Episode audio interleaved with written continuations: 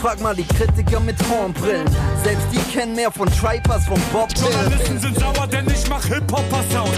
Kritiker-Liebling, Kontostand niedrig. Ich hab Dank, alle meine Kritikern genug da, Futter meine Mentoren. Bitte widmet mir ein Diss-Track, weil immer Promo und Kritik steckt. Ich gebe keinen Fick auf gute Plattenkritik. Aus den Luftschlössern schießen Straßenrap-Apologeten als Hip-Hop-Journalisten. Soziologische Befunde auf. Moin und herzlich willkommen zum Backspin Podcast. Mein Name ist Kevin und ich sitze hier gerade, natürlich zu Hause, wie sich das gehört, auf einem Freitagabend, äh, aber trotzdem zusammen mit einer illustren Runde an Menschen, die allesamt hoch qualifiziert sind dafür, um mit mir heute über das Album des Monats zu sprechen. Das hört auf den Namen Young Boomer, stammt von Dexter, seines Zeichens Rapper, aber auch Produzent. Und ich erzähle jetzt einfach mal, mit wem ich hier zusammensitze und warum diese Menschen so qualifiziert dafür sind. Denn hier sitzen unter anderem an meiner Seite Simon und Yannick. Die waren eigentlich schon quasi bereit dafür, äh, dieses Album zum Album der Woche zu machen, aber ich habe sie einfach in allerletzter Sekunde gestoppt und habe gesagt, nee Leute, das machen wir zum Album des Monats. Und jetzt sitzen Die sie hier. lief schon. Echt, lief schon? Ja, ja. Ja, ich habe das wirklich in allerletzter Sekunde gecrashed so. Und die Runde wird komplettiert von Falk. Moin.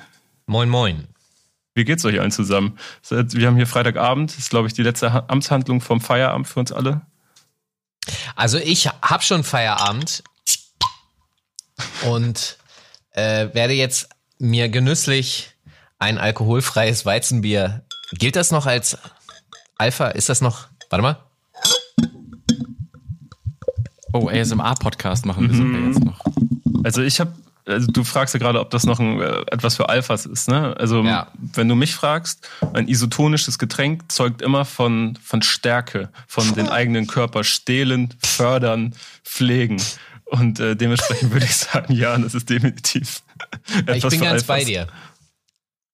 Ist dann diese, kennt ihr noch diese blauen, diese blauen Drinks, blauen Sportdrinks, ist das dann auch klar. Iso River. Das, ISO von Genau. Aldi. Genau, genau, das ist doch dann eigentlich das Oder jeder anderen Discounterkette. Ähm, und wie sie nicht alle heißen. Das war der Pampelmusen-Trend, bevor er Trend wurde. Also Ist das so? Grapefruit, sorry. Pampelmuse ist ein Boomer-Begriff, aber passt dann ja zum Album. Nee, ist, ist das dein Ernst jetzt? Pampelmuse ist die Grapefruit? Mhm. Das also ich google das jetzt nochmal für dich, weil du verunsicherst mich jetzt, aber Ich aus hätte gedacht, die, die Kindheit. Pampelmuse ist eine eigenständige Frucht. Aber Ja, für, Grapefruit für mich ist hat das einfach. irgendwo so im, im Kosmos Quitte stattgefunden irgendwie. Ey, ich habe original kein Bild vor Augen, wenn ich an eine Pampelmuse denke. Wirklich, ich auch nicht. Aber der Angelsachse sagt Grapefruit zu Pampelmuse. hast du hast du es jetzt schneller gegoogelt als ich? Nein, ich, hab, ich vertraue dir. Ach so, aber ich google das jetzt mal. Währenddessen kann ich äh, schon mal auf das Album eingehen. Weniger über Früchte reden, sondern vielmehr über Musik. Ähm, ich bin mir aber sicher, es werden ein paar fruity Tunes dabei äh, sein, um hier eine richtig schlimme Überleitung zu wählen. Ähm, Young Boomer, habt ihr Erwartungen? Es sind ja schon ein paar Singles raus. Ich kann ja schon mal so viel verraten. Falk hat getwittert, dass es das Top 5 Album dieses Jahr ist für ihn. Ein Top 5 Album. Was sagt ihr? Das liegt Janik? aber auch wahrscheinlich ein bisschen an der, an der Zielgruppe.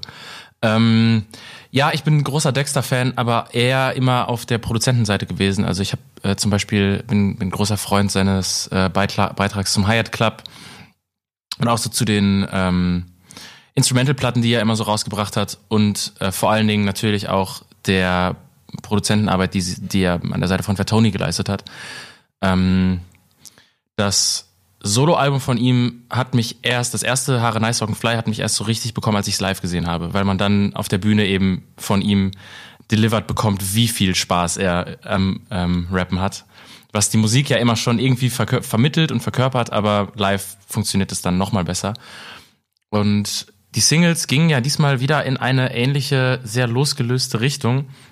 Gerade der Song mit Lugatti und Nein hat mir richtig viel Spaß gemacht, weil die im Moment natürlich auch wirklich ähm, Woche für Woche großartig performen. Also Mhm. ich habe sehr Lust aufs Album gehabt. Simon. Bei mir war, war Dexter schon, schon eigentlich immer ein, war auch einfach ein krasser Produzent, war so für mich in meiner frühen Rap-Erziehung so ein bisschen der Produzent, was auch ein bisschen mit der Region äh, zu tun hatte, mit der ich aufgewachsen bin. Also wenn jetzt irgendwie bei einem Track war, das waren Dexter-Produktionen, dann war das schon mal ein Qualitätsmerkmal. Äh, der hat sich für mich aber auch trotzdem über die Jahre zu einem krassen äh, Texter entwickelt. Finde ich oft mit sehr, sehr witzigen, unterhaltenden äh, Lines, aber vor allem so in den letzten Jahren, vor allem so ab Haare Nice, Sockenfly, ähm, wobei auch schon zu Yo Picasso für mich persönlich sogar so ein bisschen der Adlib King in Deutschland, weil ich es einfach wahnsinnig unterhaltsam finde. Also wirklich, wenn, wenn eine Adlib kommt, ich einfach schmunzeln muss. Äh, und muss aber auch Yannick dazu stimmen. Also finde ich auch ein sehr, sehr krasser Live-MC. Vor allem, wenn man den so auf Festivals performen sieht, wo dann eh gefühlt die halbe, äh, halbe Rap-Landschaft Deutschlands mit auf der Bühne steht. Es macht einfach einen Wahnsinnsspaß. Falk, was sagst du? Ich kann mich da meinen beiden Kollegen nur anschließen. Ich hatte letztens mit Dexter auch ein persönliches Gespräch und habe ihm das auch ganz persönlich gesagt. Und ich werde das jetzt hier einfach mal öffentlich wiederholen. Und zwar, sorry, der isotonische Trunk forderte seinen Tribut. Ähm, ich habe ja Dexter kennengelernt im Schlepptau eines Kollegen von uns, Julian Gupta der zu dem damaligen Zeitpunkt auf dem Splash angefangen hat, ein paar Sachen zu machen.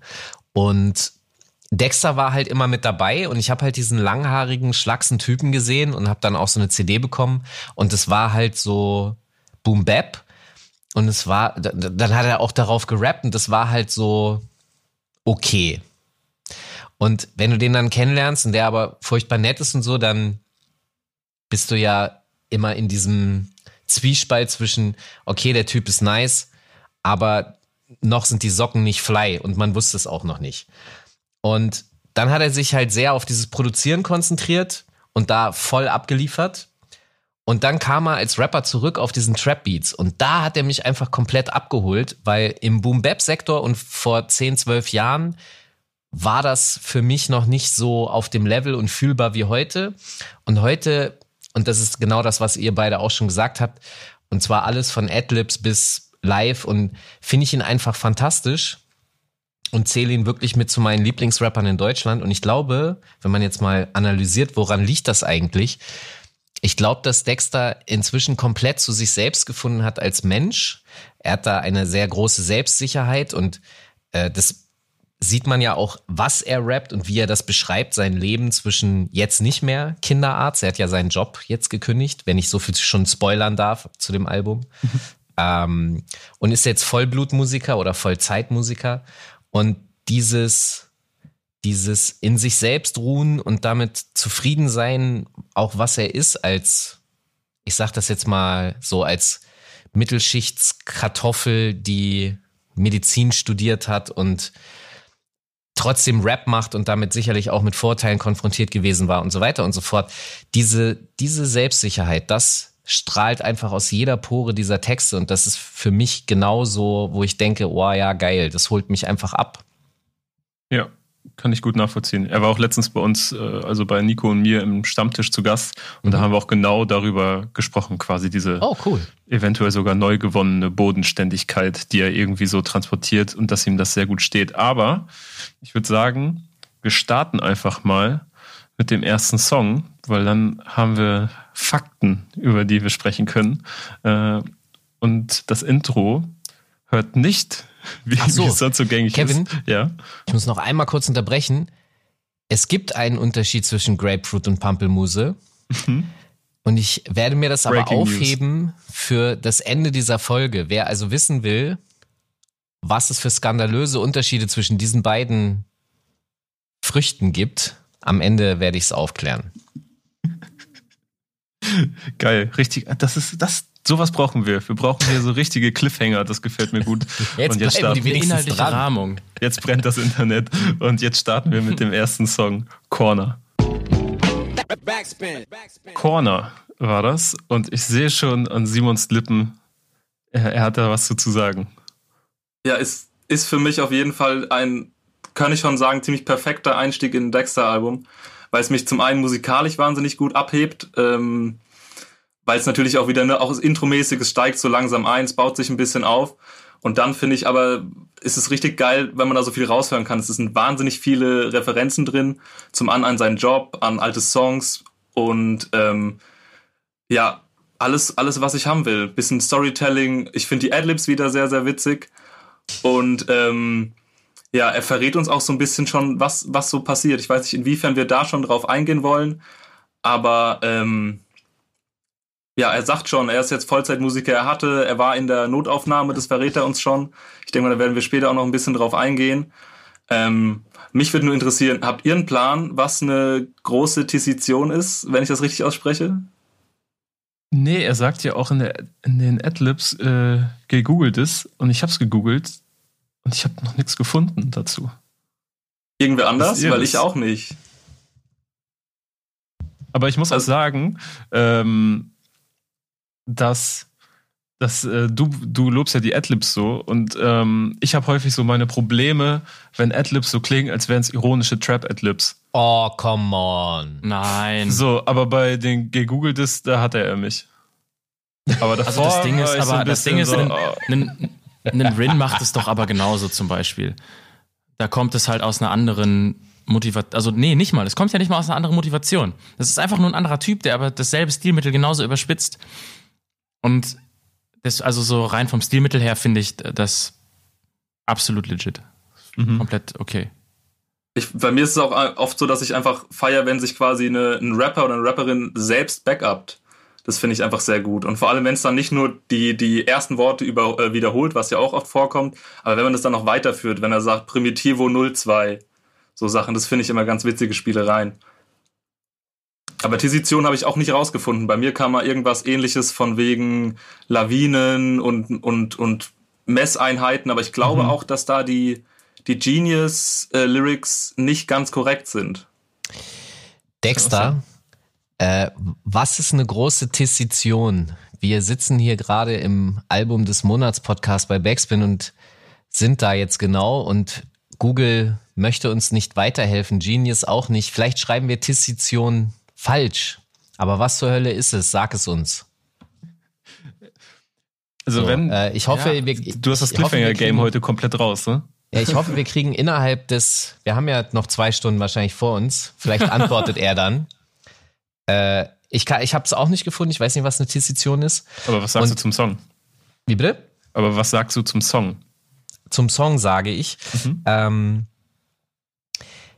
was ich sehr geil finde, ist, dass es gleich den roten Faden legt, der sich durch das komplette Album zieht und zwar vor allem soundtechnisch. Er ist ja immer noch auch einer der größten und besten Produzenten, die wir in diesem Lande haben, der ähm, sowohl weiß traditionell was geht, als auch was aktuell geiles, aber dann trotzdem darin nochmal so einen eigenen Weg findet. Und auf diesem Album ist der eigene Weg habe ich mit ihm ein bisschen drüber geredet.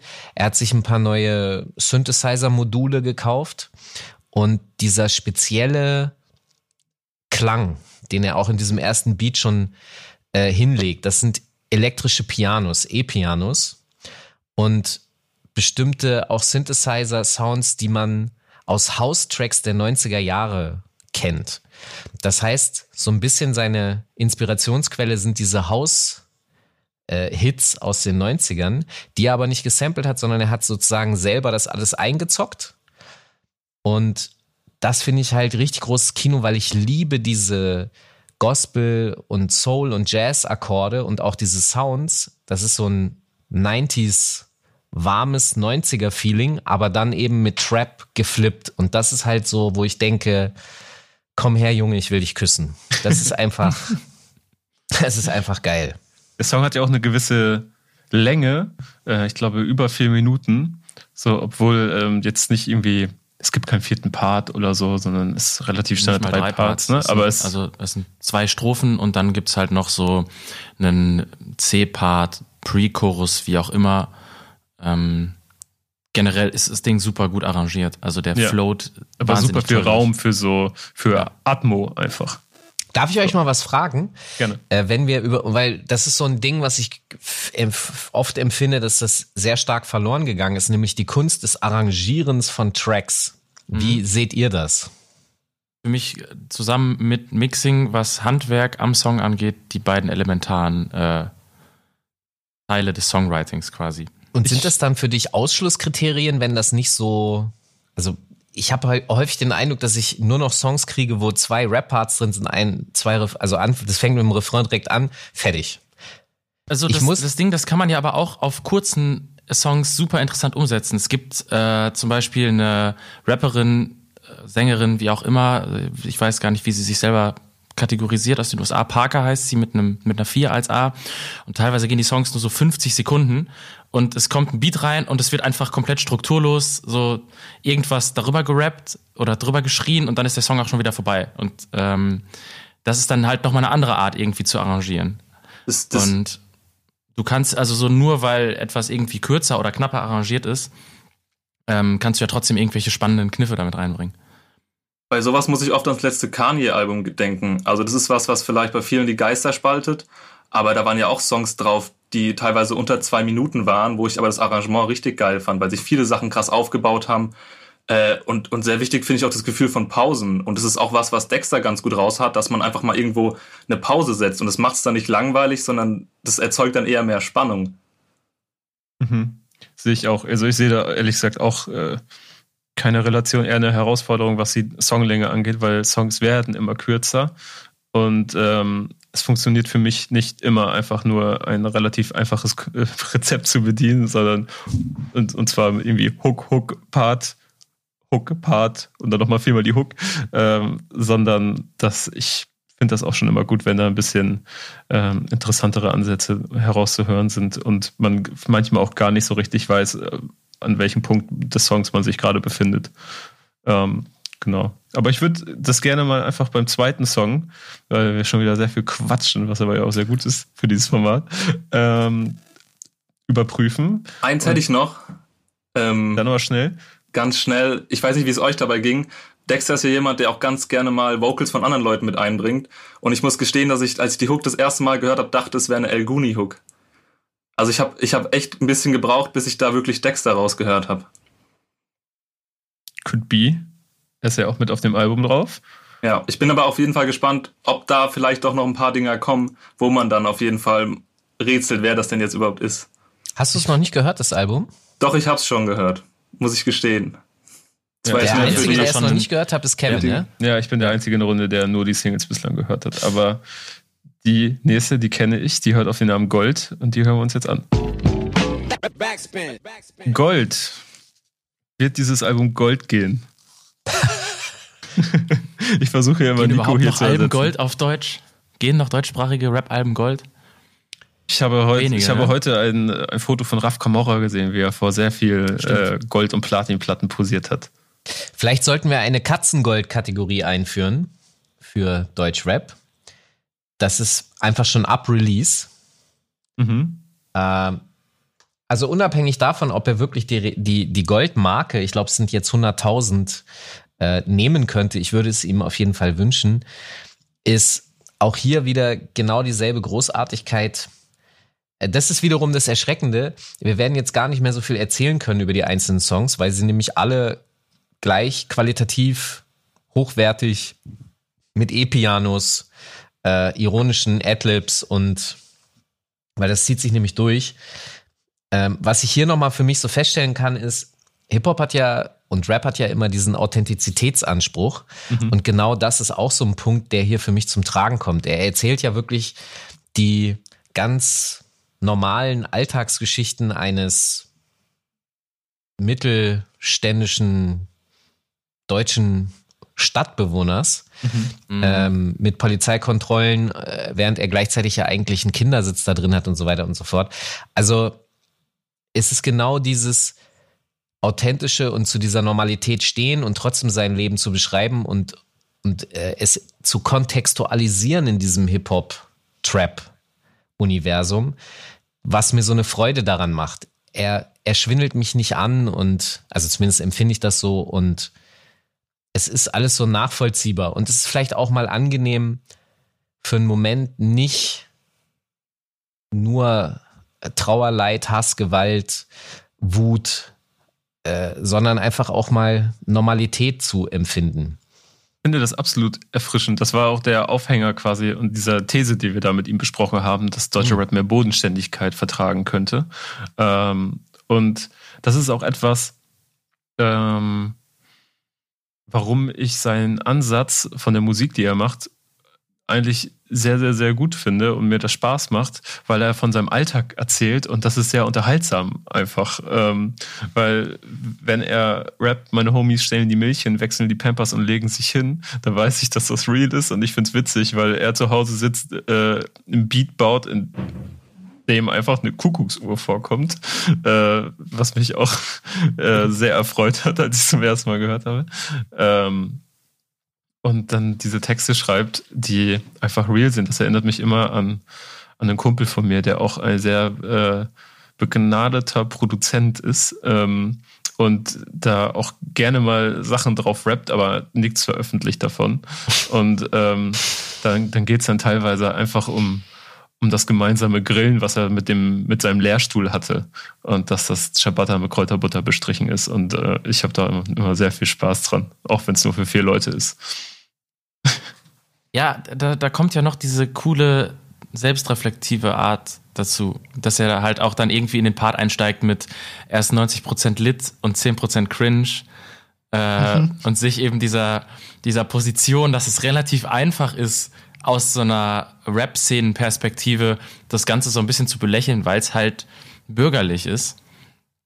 Ähm, aber er ordnet sich ja quasi selber für einen als Hörer schon ein und nimmt damit jede Angriffsfläche irgendwie weg. Das ist natürlich, was Kritik dann angeht, sehr entwaffnend irgendwo, mhm. äh, wenn man denn Kritik üben wollen würde. Ähm, aber macht das halt so charmant ähm, und das macht einfach Spaß über den ganzen Song. Und die Parts sind tatsächlich auch für zeitgenössische Rap-Parts auch einfach sehr lang, ne?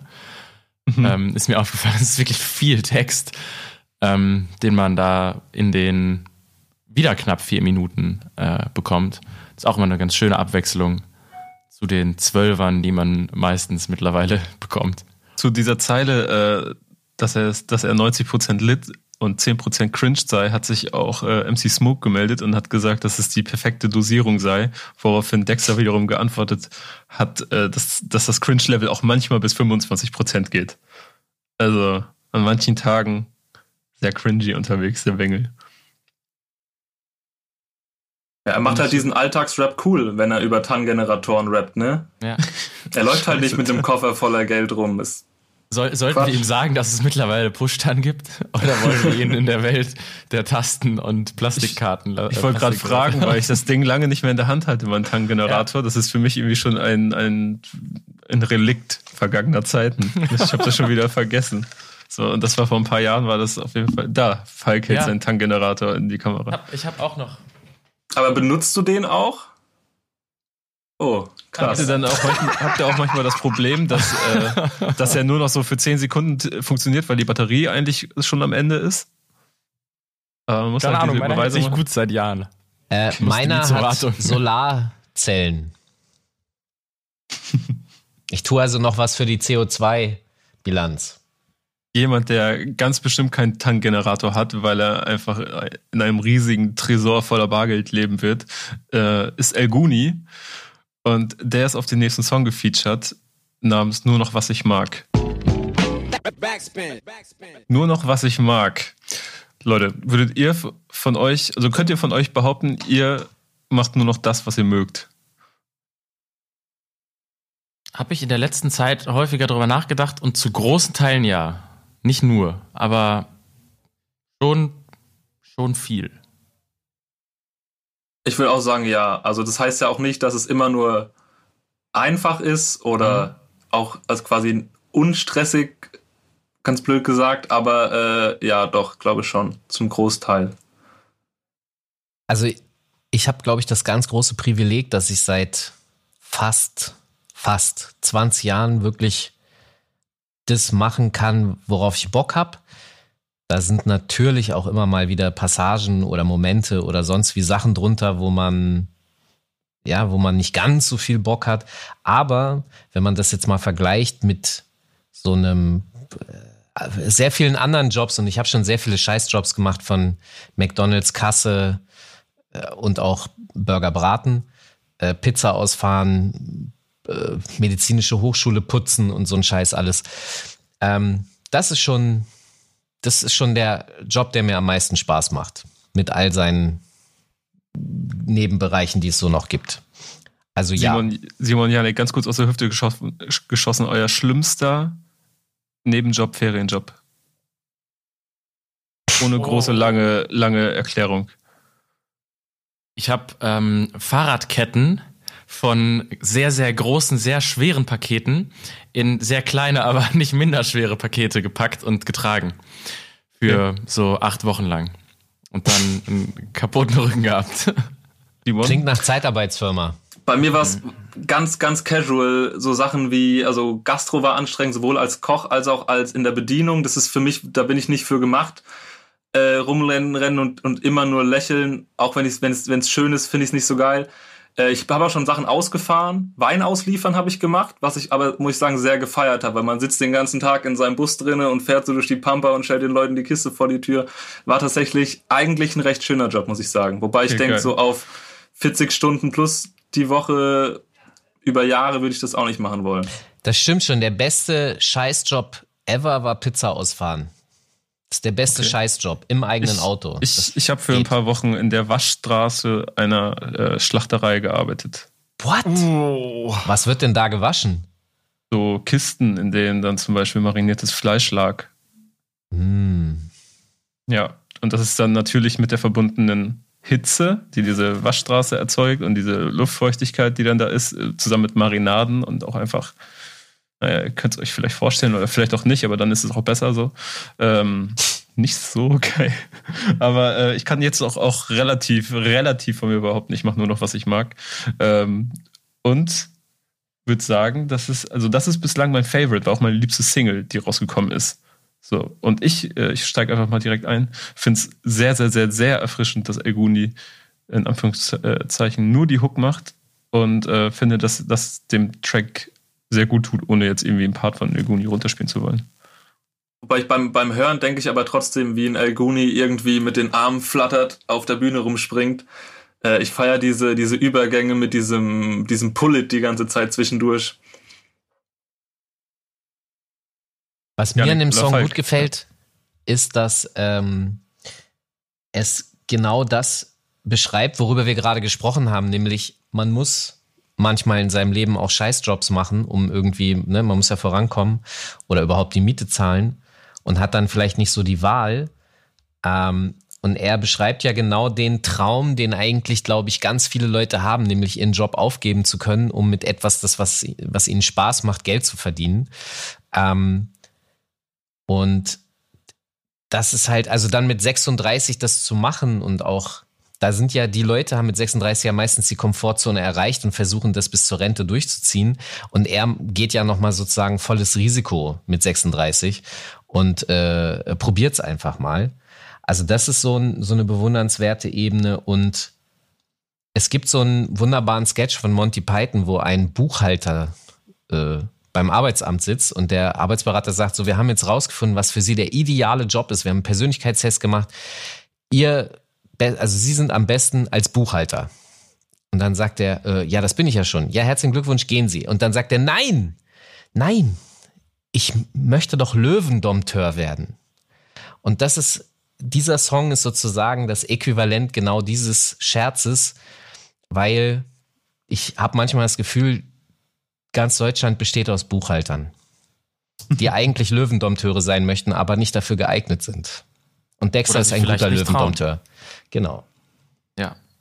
Aber ist Rap die einfachste Sache der Welt? Nein. Das ist, das ist die Frage, die sich mir aufdrängt, wenn ich diesen Song höre. Er sagt, er macht jetzt das Cash mit der einfachsten Sache der Welt. Und die Adlib lautet mit Rap. Und ähm, jeder, der sich mit Rap auseinandersetzt, weiß, dass das gar nicht so einfach ist. Nein, absolut nicht. Aber ist die Frage, ne? Also er, die andere Option ist Kinderarzt. So, also aber ich glaube, es ist auch kein Scheißjob. So, es nee, ist ein nö, anstrengender glaub, Job, aber es ist schon, glaube ich, auch ein, also müsste man Dexter zufragen. Aber Ja, ich, äh. glaube, ich glaube nicht, dass er seinen Job als Kinderarzt mit diesem Song verunglimpft. Nee, ich glaube, er sagte auch äh, irgendwo, dass, dass er es eigentlich sehr, sehr geil fand. Also er ist jetzt nicht rausgegangen und hatte gar keinen Bock mehr drauf. Ähm, aber man hat ja jetzt auch schon durch die ersten drei, drei Songs relativ gut raushören können, worum es hier geht, sondern es geht sehr viel. Dieses Oberthema ist dieser Jobwechsel, quasi alles auf eine Karte und ich mache halt nur noch Musik. Ja, aber wobei ich so ein bisschen, ich glaube, das kann man auch ein bisschen entkräften, nur noch alles auf eine Karte. Also ich möchte jetzt gar nicht diesen Step irgendwie runterreden, aber er hat ja auch bei uns im Podcast gesagt, ähm, ey, im Worst Case lohnt sich das nicht. Und ähm, es ist jetzt nicht so, als werde ich nicht gebraucht. So, also als Kinderarzt. Also ich, es gibt Seine ganz gut Fallhöhe Stellen. ist so. nicht die schlimmste mit einer Mediz abgeschlossenen Medizinstudium. Das stimmt schon. Du Lügner, Dexter. Aber er macht doch Ach, auch noch Mix- und Mastering-Jobs, oder? Bestimmt. Ja, das ist ja auch, das ist ja auch Rap dann. Ja, und der wird so ja auch will. noch immer produzieren. Also sagen wir einfach, er macht Vollzeitmusik. Er wird sich Also- aber, ja, Janik? Äh, ich hätte einfach nur mein Fazit zu diesem Song noch eingeworfen. Gerne. Ähm, in Summe macht mir das Ding nämlich auch wahnsinnig viel Spaß, weil die Parts für mich äh, inhaltlich das Ganze halt nochmal irgendwie auf einen, ein- dem, dem Album eine neue Facette bringen, nachdem er sich selber nicht so ganz ernst nimmt und aus seinem Leben erzählt hat und jetzt halt wirklich ähm, klar macht, warum es dieses Album geben musste, weil es eben diese radikale Veränderung in seinem Leben gab und die sich durch dieses ganze Album zieht. Und das wird äh, hier zum ersten Mal so richtig äh, arg aufgemacht. Und die Motivation dahinter finde ich auch in dem ersten Part super auf den, auf den Punkt gebracht, wenn er irgendwie skizziert, das, was Falk ja auch schon gesagt hat, dass dadurch, dass Leute versuchen oder gerne Löwendompteur wären, aber sich nicht trauen, eben ihre eigene Persönlichkeit ähm, kaputt machen und Dexter jetzt so sehr im Self-Care-Modus angekommen ist, dass er ähm, guten Gewissens ein gutes Leben leben wird und sich dem sicher ist. Und seine Ehe nicht kaputt geht wegen Thai-Massage oder äh, er sich abends noch, noch eine Nase Schnelles legt, um irgendwie durch den Alltag zu kommen, weil es jetzt ja alles gut ist. Und ähm, das ist diese Leichtfüßigkeit, ähm, die die Songs ausstrahlen, mal einmal wirklich in Worte gefasst, finde ich. Also die, die Attitude, die dieses ganze Album ausstrahlt, ist wunderschön in so zwei, zwei Strophen gegossen da. Ich glaube, der einfachste Job der Welt ist auch nicht der, der von der Schwierigkeit am einfachsten ist, von den, wo man Lust hat und Bock hat, sich da morgens hinzusetzen. Und der, der einem am leichtesten fällt, sozusagen, sich zu motivieren, vielleicht. Ja. Ja, das sehe ich. Trotzdem ähm, sollte sich jeder ab und an nochmal eine Pause gönnen. Das macht auch Dexter. Und ähm, wie er diese Pausen verbringt, hören wir uns jetzt einfach mal im nächsten Song an. Der hört nämlich auf den Namen Holiday. Holiday. Aber bevor wir auf den Track eingehen, würde ich einmal Falk fragen, was Dexter denn zu der großen, wie heißt es, Tistition sagt? Die Der hat sich nämlich Sektion. gemeldet. Er wollte es schon schriftlich erklären. Ein Blutgefäß besteht aus drei Schichten, steht hier schon. Da habe ich ihm gesagt, schick mal eine Voicemail, Dicker. Äh, das ist dabei rausgekommen. Also äh, ein Blutgefäß besteht aus drei Schichten und ähm, eine Dissektion beschreibt quasi, wie sich die innerste Schicht von den anderen beiden Schichten ablöst und das passiert meistens durch irgendwie ein Trauma oder so. Bei Motorradunfällen kann man das sehen oder so, ähm, dass halt diese innerste Schicht einen Riss bekommt und sich dann in der Folge ablöst vom Rest vom Blutgefäß. Und das, äh, dabei entsteht halt so ein Zwischenraum zwischen innerster und den anderen beiden Schichten. Und in diesen Zwischenraum fließt natürlich das Blut kontinuierlich weiter rein. Und dann löst sich die innerste Schicht immer weiter ab vom Rest. Und irgendwann äh, verstopft es halt und das Blut gerinnt. Und dann hast du quasi einen Gefäßverschluss dadurch. Ja, wieder Okay. was gelernt. Und wem vertrauen wir am meisten? Den knowledgeable Medizinern. Nicht den, nee, anderes Thema, egal. Jetzt müsste man sich irgendwie mal bei Genius melden und denen direkt mal äh, eine Korrektur reinschieben. Aber die haben ja eine ganz, ganz fleißige Community und äh, vielleicht, Ja, das werden das wir dann jetzt- jetzt sehen. Ähm, vielleicht gibt es da eine Annotation, wenn wir hier auch dann fleißige ZuhörerInnen aus der Genius Community haben. Dann gibt es da vielleicht eine Annotation mit, mit dem Verweis auf diese Sprachnachricht. Das wäre doch was. Ich werde es auf jeden Fall im Auge behalten. Und garantiert nicht selber machen. nee. ähm, ja, ja, wie hat euch der gefallen? Ich muss sagen, ähm, der knüpft ja nahtlos an an den Song davor und ich fand den sehr, sehr gut. Und ich muss auch sagen, dass mir jetzt der Vibe vor allen Dingen auch sehr gut reinging. Äh, diese Hook, diese, diese repetitive, oh Gott, habe ich da eine Silbe zu viel drin gehabt, egal. Mhm. Äh, Hook ähm, hat mir sehr, sehr gut gefallen. Und ich starte auch direkt nochmal mit einer Frage in die Runde. Denn er, er sagt ja, ähm, dass er keinen Urlaub auf gelben Schein kennt.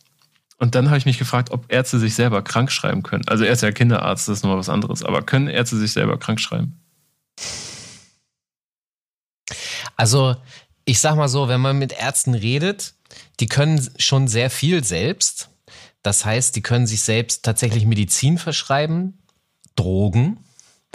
Äh, sie können sich selbst auch Infusionen besorgen und legen. Das gibt Ärzte, die zum Beispiel Wochenenden machen, wo sie sich schön was ballern und dann nach Hause kommen und sich eine Infusion legen und keinen Kater und nichts und keine Probleme haben. Ähm, also sie können schon ganz schön viel. Mhm. Ob jetzt der Arbeitgeber die eigene Krankschreibung akzeptiert, weiß ich nicht, aber es wird bestimmt mal einen ausprobiert haben. Ähm, also ich habe es ich auch ein bisschen gegoogelt. Ähm, das ist in, in der Regel ist es so, dass Ärzte angestellt sind und dadurch gesetzlich versichert sind. Und ähm, ein gesetzlich versicherter Patient darf nur von einem Vertragsarzt, aka einem Kassenarzt, krankgeschrieben werden.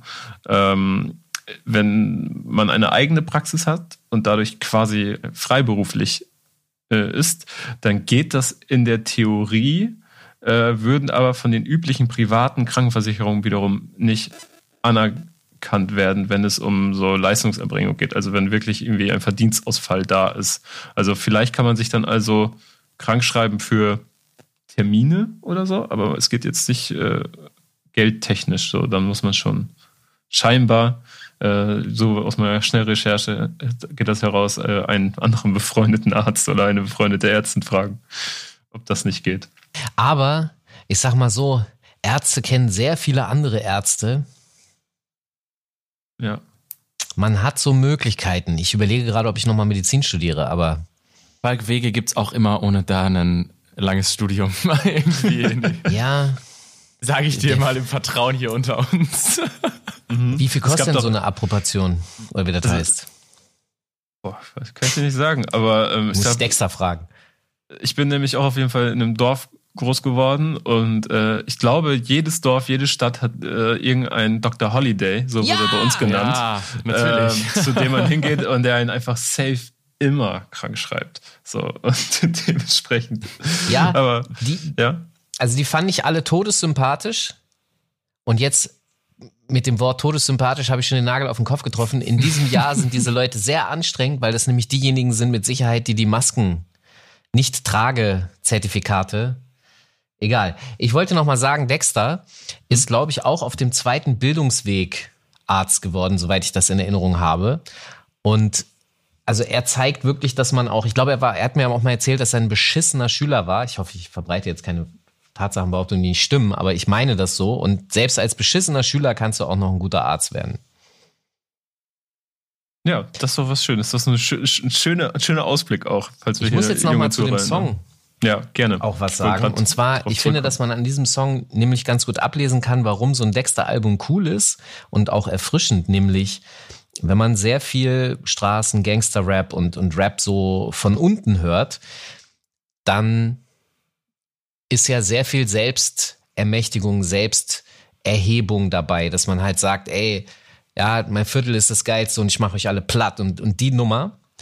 Und wenn man dann Interviews führt, dann wird ja sehr oft, wenn man nach Wünschen fragt, dann wird halt sehr oft gesagt, ja, okay, am Ende möchte ich halt ein Haus, so mit Garten, Frau, Kind, also so dieses ganz traditionelle bürgerliche, man kann schon spießig sagen. Mhm. Und Dexter ist jetzt derjenige, der genau da ja ist und der jetzt dann davon theoretisch rappt, wie es im Spießerleben wäre. Er ist also sozusagen die Gegenthese, die Gegenseite genau, genau das macht, ist schon mal erfrischend. Und dann erzählt er aber gleichzeitig, und gerade in diesem Track passiert das ja sehr, wie er sich von der Spießigkeit der Spießer, zu der er ja selber sich wahrscheinlich auch zählen würde, zumindest zu 90 Prozent, die lit sind, oder sind das die 10 Prozent? Schwierig. Auf jeden Fall, ähm, weil hier beschreibt er ja, du hast ja von dem gelben Zettel äh, erzählt, aber es gibt halt diese Zeilen mit äh, nach oben lutschen, nach unten treten kenne ich nicht, Betriebsausflug zum Weihnachtsmarkt und dann zum Kegeln kenne ich nicht. Äh, oder dieses, wenn man sich abends nach der Arbeit noch zum Tennis trifft, habe ich noch nie gemacht, in Anzug und Krawatte noch zum Afterwork. Alter. Und es ist ja dieser Struggle und dieses, ich, wenn man das so mitbekommt, wie Menschen sich da so reinbegeben und das vielleicht ich weiß es nicht, vielleicht sogar geil finden. Also dieses Tennis nach der Arbeit oder so. Aber auf dem Job dieses eklige dem, dem Chef gegenüber irgendwie und dieses Hoffen und, ah, und so. Und da macht er sich ja von frei und lebt trotzdem das Leben eines Spießers noch. Aber mhm. eines coolen Spießers. Ja, er ist ja der Young Boomer. Er steht ja irgendwo dazwischen. Also er mhm. hat diesen Ausblick, er hat das Haus mit Garten und er feiert es auch sehr doll. Ne? Und er da, also das macht's ja auch wieder cool. Es ist ja dieser Alltagsrap, der, der wieder geil gemacht wird. Ja, und er chattet mit, mit Freunden so über den womöglich besten Kinderwagen so. Gleichzeitig nimmt er gerade irgendeinen Beat auf für, was weiß ich, wen. So, äh, produziert irgendein Beat für was weiß ich wen und macht einen Track. Jan Wen. So, und verdient damit, Jan Wen, und verdient damit sein, sein Geld. Ähm, ja, das beschreibt wahrscheinlich schon. Aber gleichzeitig gut. ist ja auch spannend, dass ähm, Während nämlich der Straßen- und der Gangster-Rapper das Haus, was er haben will, ist natürlich eine Villa. Das, das Auto, was er haben will, ist natürlich dann das teuerste, beste, größte. Und das ist wiederum auch so erfrischend bei Dexter, dass er halt, es geht da auch, so empfinde ich das, um Genügsamkeit, um Demut. Ja, er hat Frau, Familie, Kind, Haus, es ist eigentlich okay.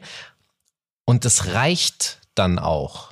Der, damit hat er schon Freude. Er muss nicht darüber hinaus. Und ich glaube, ähm, dass das ein sehr wichtiges Thema für die Zukunft ist, nämlich dieses, wie viel ist eigentlich genug?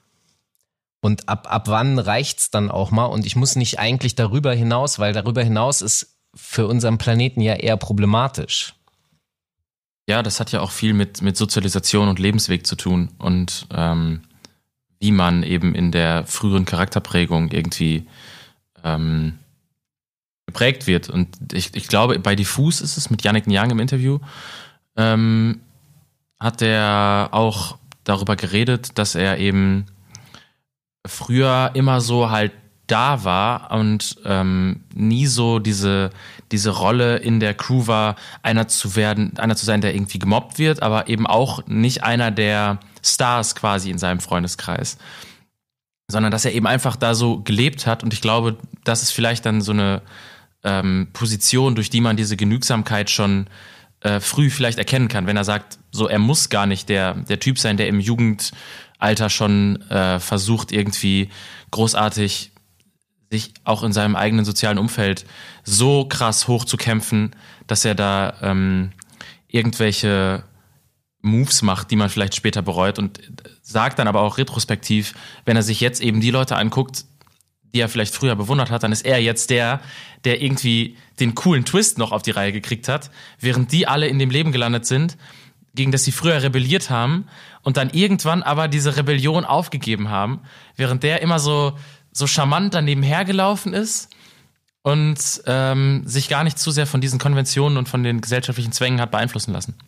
Also das heißt, sein äh, die Ansprüche derjenigen, von denen er spricht, die gescheitert sind, die früher vorne dran waren, die Ansprüche, die Erwartungshaltung war eigentlich zu hoch und deswegen sind die dann demotiviert worden? Das führt er nicht aus. Okay. Das ist, ähm, das wäre jetzt Spekulation. Okay. Verstehe. Aber er freut sich so nur darüber, dass, ähm, dass er es irgendwie im Verhältnis dann doch mit der richtigen Ausfahrt und dem richtigen Weg geschafft hat für sich selber. Auf diesen, diesen Lebensweg und das Vorherige, da kommen wir auch auf jeden Fall später nochmal in einem Song drauf zurück. Dann lass uns da doch mal weiter drauf hinarbeiten und ich möchte doch äh, kurz anmerken, kommen. Ja. kurz anmerken, dass ich das Sample oder den Synth, wie auch immer er das gelöst hat, äh, richtig großartig finde und äh, erstaunlich zeitgemäß, also wirklich nicht erstaunlich zeitgemäß, aber sehr zeitgemäß äh, und sehr zeitgenössisch, wenn die Drums irgendwie anders darunter programmiert werden, dann ähm, kannst du da auch so sehr hippen Ami-Rap drauf drumherum bauen, so ohne dass das dann eben diese Oldschool-Flavor-Brücke, die Falk ja am Anfang beschrieben hat, hinkriegt. Und äh, damit hat dieser Song irgendwie gleichzeitig so produktionsseitig ähm, für mich diese, diesen, dieses Zusammentreffen von Zeitgeist und seiner eigenen Handschrift nochmal äh, fast am besten bisher hingekriegt. Er hat, glaube ich, ein oder zwei Samples auf dem Album, der Rest ist alles selbst gespielt. Geil. Habt ihr einen Plan, wer das im Outro ist? Habe ich auch Stimme, schon gefragt. Die Nummer zwei. Also ich dachte irgendwie kurz an Maniac. Zumal aber mich auch, der, der Vibe hat mich auch ein bisschen an die, was auf, an die EP von denen erinnert, nicht auf Arbeit, sondern Tour. Ähm, deswegen dachte ich, vielleicht könnte ich glaub, sein, es aber ist ich. Maniac. Ja? Ja, hat er schon bestätigt in dem Interview zum Album. Ach was, geil. Ja. Auch Nice. im besagten Diffus-Interview müsste das gewesen sein. Ich lieb's. Ich hoffe, Ja. ich erzähle keinen Quatsch, aber falls doch, ähm, ja, es ist auf jeden Fall in einem der es halt Dexter-Interviews, äh, es ist in einem der Dexter-Interviews aufgelöst worden. Ich kann nicht sagen, in welchem. Ich hoffe, es ist nicht falsch, aber wenn, ja, dann musst du halt damit leben. Aber es ist auf jeden. Fall immer nice, wenn man an sowas so ein bisschen rumrätseln kann. Ja, da gibt es Naja. auch später noch eine lustige Anekdote zu dieser Lackmann-Voice-Message, die kann ich auf jeden Fall erzählen. Nice. Ähm, Und ich werde, bis wir das nächste Mal reden, auch prüfen, ob es in diesem Interview war. Ich mache das mal schnell. wir hören jetzt erstmal Sheetcode Young. Der fünfte Song, Sheetcode Young, mit einem Stammgast auf Dexter-Alben. Äh, die beiden haben schon häufig zusammengearbeitet, werden das sicherlich auch noch häufiger tun. Jacques Schür war mit dabei. Jemand, den man sonst nicht so häufig wahrnimmt, weil ich glaube, der Output recht gering ist, hat er auch gesagt in seinem Part. Oder irre ich mich da gerade? Und jemand sagt mir jetzt, Jacques Schür hat dieses Jahr drei Tapes veröffentlicht. Nee, aber letztes Jahr kam da, glaube ich, was, oder? Letztes, vorletztes Jahr? Bei WSP auch. Mhm. Ich erinnere mich, glaube ich, auch, das war so ein, zumindest im Dunstkreis, so zeitlich gesehen vom letzten Dexter-Album, meine ich. So, dass ich da irgendwie auch was ich gebe mit mich mal verbinde. auf die Suche, das zu prüfen. Hast du denn das mit dem Interview gerade geprüft, Janik? Habe ich geprüft, äh, ist bei Diffus im Interview erzählt worden. Und es stimmte dein Fact. Und mein Fact stimmt. Perfekt. Was sagt Und- ihr denn zum Song? Sorry, Janik, ich wollte äh, alles bin schon wieder Das, zu ähm, schnell Jacques gerusht. Schür-Album ist letztes Jahr erschienen, 2019. Schau So mal viel an. zu den harten Fakten zum Song. Wie hat euch denn der Song, hier, Janik, du bist schon im Fluss. Wie hat dir der Song gefallen? Ähm, gut, aber ich fand ihn nicht so outstanding wie die Songs davor. Mhm. Ich kann gar nicht genau festmachen, woran äh, das liegt. Das müsste ich vielleicht noch ein paar Mal hören. Ähm, aber der lief einfach, also sehr kurzweilig. Ich finde äh, die Idee von dem, von dem äh, im Kopf jung bleiben cool, passt sehr gut ins Album, aber von, also es ist nach wie vor alles sehr kurzweilig, aber es hat für mich nicht so viele ähm, geile Momente wie, wie Songs davor. Ich musste sehr lachen, als er ra- gerappt hat, dass er Jazz hört und sich deswegen schlau fühlt. Ähm, aber, aber sonst ähm, solider Dexter-Song, der jetzt nicht über die Maße auf diesem Album raussticht, finde ich. Für meinen Teil. Ging mir tatsächlich ähnlich. Also ich bin eigentlich ein sehr großer Juck-Fan. Find's auch einen sehr stabilen Song, immer mal wieder, äh, Part, immer wieder geschmunzelt. Auch wenn er jetzt äh, rappt, dass er genauso gut äh, Kackwindeln wie Joints rollen kann. Ähm, da musste ich schon immer wieder schmunzeln, äh, aber hat für mich auch nicht besonders stark rausgestochen. Aber das ist auch eine geile Art von Humor, die auf diesem Album stattfindet, weil du sie sonst nirgendwo bekommst, ne? was, wir, was wir schon mehrfach hatten. Spricht vor Dingen auch eine jeden ganz Fall. bestimmte Also wenn er Generation sagt, an. Rap ist nicht gesund und dann im Adlib sagt, hab Rücken, äh, dann finde ich das, das sind ja halt Themen, die selten mal auf den Punkt gebracht werden.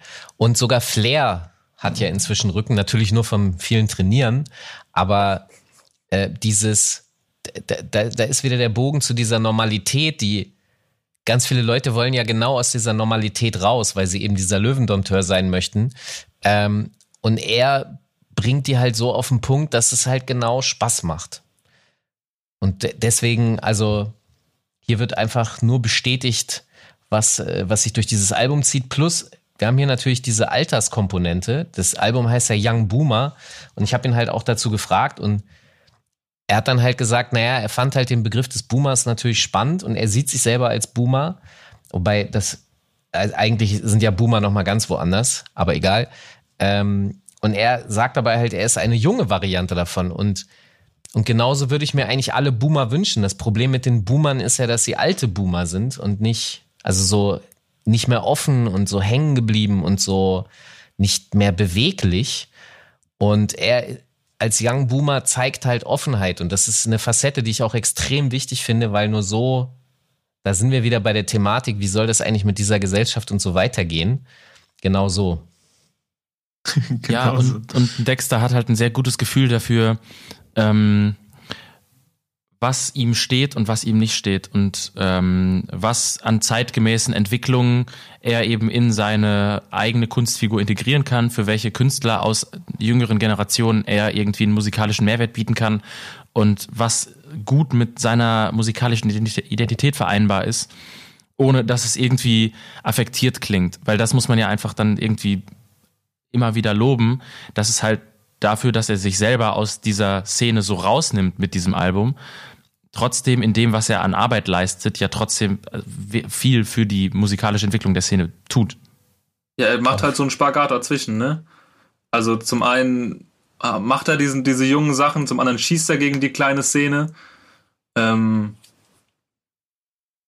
Aber ich meine, das Schöne an Hip-Hop, das ist ja etwas, was Hip-Hop immer ausgemacht hat, dass es nämlich genau diese alten Sachen genommen hat und die dann transformiert in was Neues. Weil wenn ich mich hinstelle und ich nehme 10, 20 Jahre alte Schallplatten und baue daraus Beats, dann ist das ja, das ist ja genau diese Kulturtechnik, die er in Perfektion lebt, man bekommt halt nur leider bei der 90er-Generation ja sehr oft den Eindruck, dass die halt, da gibt's halt nur dann die 90er. Die, die haben Ding, irgendwann, ja? Sorry, dass ich unterbreche, aber ja, da, also das ist ja dann ein, äh, nicht der Mechanismus, der zählt, sondern das, was man durch diesen Mechanismus erlebt, wenn man das so sehen will. Also bei den Leuten, die nicht weiterdenken. Die Leute, die weiterdenken, die haben ja den Mechanismus verstanden dahinter, den, genau. den Geist, den das ausmacht. Und dann ist das ja universell anwendbar auf alles, was da egal wann passiert ist. Und wenn genau. du das genau. verstanden hast, dann wirst du ja immer ähm, jung bleiben, wenn du so willst. Das ist dann der Cheatcode Young, dass du halt verstanden hast, dass nicht eine gewisse Ästhetik an irgendeine kulturelle Entwicklung geknüpft ist, sondern halt der Mindstate, der zu dieser Ästhetik geführt hat. Genau, und deswegen kann man theoretisch nicht stehen bleiben. Und wenn man stehen geblieben ist, dann heißt das, dass man Hip-Hop eigentlich nicht verstanden hat. Da ist dann die Frage, ob man es merkt, dass man stehen bleibt. Ja, die merken das, weil die ja so viel rummotzen. Guck mal in die Backspin-Kommentarspalte. Hab, hab ich vor alle. einiger Zeit mit aufgehört. Ja. Also liebe Grüße, an, liebe Grüße an Kuba, der ist fleißig unterwegs. Ja. Kuba-Legende. Ja. Äh, das mag dem einen oder anderen vielleicht nicht so in den Kram passen, aber Hip-Hop bedeutet eben eigentlich offen zu sein. Ganz viele benutzen es aber eben als dieses abgeschlossene Abgrenzungssystem. Und genau das macht Dexter nicht, weil dann wäre er hängen geblieben und dann könnte er vielleicht immer noch interessante Kunst machen, aber wenn die, das Problem ist, wenn man dabei bitter wird. Und er ist nicht bitter. Mhm. Er ist eigentlich lebensfroh. Und das ist auch etwas, was aus jeder Pore dieses Albums spritzt, dass er einfach Spaß hat. Trotzdem bleibt er lieber mal einmal mehr zu Hause, statt feiern zu gehen. Und das thematisiert er auf dem nächsten Song namens Boah, Luft. du baust Überleitungen heute, Kevin. Ey, ich sag's euch, wie es ist, ich bin in Form.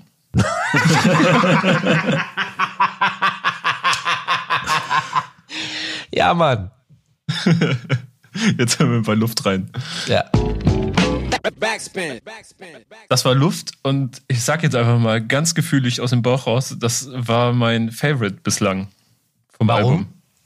Weil ähm, hm, ich versuche es simpel zu erklären, weil ich den Beat richtig, richtig geil finde. Der geht gut nach vorne. das war der erste, wo ich mir so eine Instrumental-Version auch einfach gewünscht hätte. Mich der rappt aber trotzdem nicht nervt.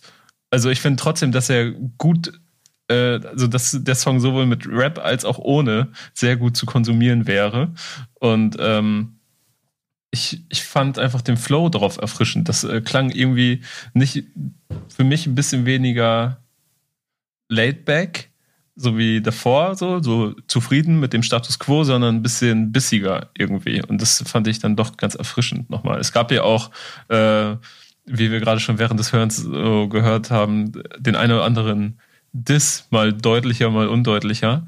Äh, zum Beispiel hat der Captain Peng ja auch erwähnt. Ich weiß nicht, wie er zu Captain Peng steht. Ähm, Keine Meinung. Hat mich, keine ak aktive Meinung zu, um ehrlich zu sein. hat mich ein bisschen hart getroffen, Warum? Erzähl mal warum. weil ich großer Captain Peng-Fan bin. Ich mag Mhm. diesen Selfmade-Charakter und diese, ich weiß nicht, wir basteln uns die Drums aus, äh, aus Küchenblechen und spielen eine zweieinhalb, drei Stunden Show da drauf. Ähm, mit irgendwie noch irgendwelchen Impro-Dingern und so.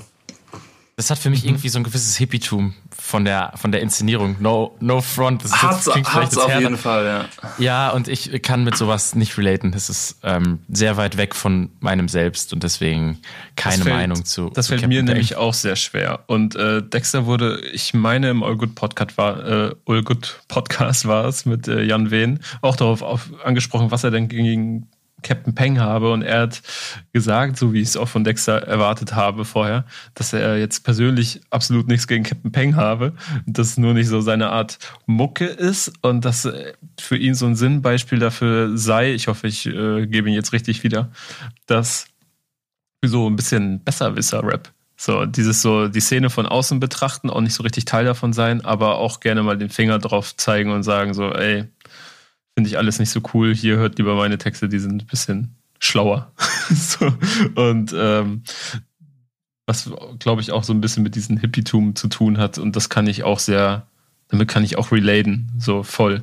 So, also ich habe ich hab ihn sehr gefühlt, als er mir das erklärt hat. Ich kann es jetzt gerade nicht so perfekt wiedergeben, weil es ein bisschen her ist, dass ich das gehört habe, aber ähm, ja, Hört einfach die All Good Podcasts generell immer. richtig. Gute, Aber gute was Sachen, die da ihr denn passieren. zum Song? Äh, ich finde den total geil. Ich mag die Produktion auch sehr, sehr gerne. Ähm, da finde ich, hört man noch am ehesten raus, das, was Falk ja schon im Intro erwähnt hat, dass das Ganze irgendwie inspiriert von so 90er Jahre Hausmusik ist. Ähm, Gerade bei dem Synth, der zum Einsatz kommt und auch wie der äh, pulsiert. Und wenn man da andere Drums drunter programmiert hätte, dann könntest du das Ding halt auch in, auf, über ein Hauslabel rausbringen. So, es wird keinem auffallen, es wird funktionieren und es wäre ein guter Song. Ähm, und mir gefällt viel daran. Es, es macht für mich auch total Sinn, dass der als Si- Single ausgekoppelt wurde, weil eben die Facette, die der dem Album bringt, dem Album sehr gut tut. Denn wir haben ja auch gerade schon so gemerkt, wir haben ein bisschen angefangen, uns inhaltlich und bei dem, worüber wir geredet haben, im Kreis zu drehen schon, weil er halt eine sehr klare Idee von dem hat, was er erzählen will. Und das wird hiermit ja nochmal ein bisschen aufgebrochen und wird ja auch im ähm, weiteren Teil des Albums noch ein, zwei Mal aufgebrochen, dass er halt jetzt nicht nur sein Leben beschreibt, sondern ein bisschen seine Rolle in der Szene mit dem Leben, das er gerade führt und das eigentlich nicht so richtig auf den ersten Blick vereinbar ist mit dem, was äh, Hip-Hop klischeehaft ausdrücken sollte. Ja, er stellt erwarten, halt den, er stellt halt so ein bisschen, und das macht er immer, den Status quo in Frage äh, oder des hauptdefinierenden Stroms und das äh, macht es auf jeden Fall spannend. Also hier, er, er beschreibt ja in dem Song, der Club ist ja immer so das, das Glorreiche. Das ist da, am Wochenende kannst du da hinflüchten, dann hast du endlich deine Ruhe vor der Arbeit und diesem ganzen System und bla bla. Äh, und er sagt halt, ja, aber nee, da, da gibt's auch Probleme. Und äh, das macht er eigentlich immer. Und dafür ist er genau, also dafür schätze ich ihn. Dass er nicht einfach alles nur abnickt und der kommt halt und tritt halt Eier. Wo, wo die meisten Leute dann sagen, äh, mach doch mal nicht, du bist jetzt Spielverderber oder so. Nein. Er hat einen Punkt. Dass er Punkt. dazu kein Video gedreht hat in Zeiten, in denen man sowieso nicht in den Club geht. Hat er doch, oder? War Ist dazu nicht ein Video? Hm, da Meine gibt's, glaube ich, Also es eins, ist auf ja. jeden Fall als Single ist es vorher rausgekommen. Ja, ich sehe, ich, Ähm, hier ist ein Video. Stimmt, doch, doch, safe. Es ist rausgekommen. Tut mir leid. Am Macht ja 25.09. direkt mal hier wieder was Falsches erzählt. Ja, aber ähm, ja, guter Song. Man hört auch so Gläser klirren. Oh, ich glaube, ich habe den Beat. zweiten Sample entdeckt. Oder den dritten. Hier in diesem Song ist auf jeden Fall ein klassischer, äh, da ist UFO von ESG drin. Am Anfang. Aber egal. Ist auf jeden Fall stark, wie er einen Club-Track macht und dann sagt, dass er nicht in den Club geht. Und ich kann mir richtig vorstellen, wie er bei sich im Studio sitzt und einfach so abfeiert, gefeiert dass er halt nicht in den Club geht.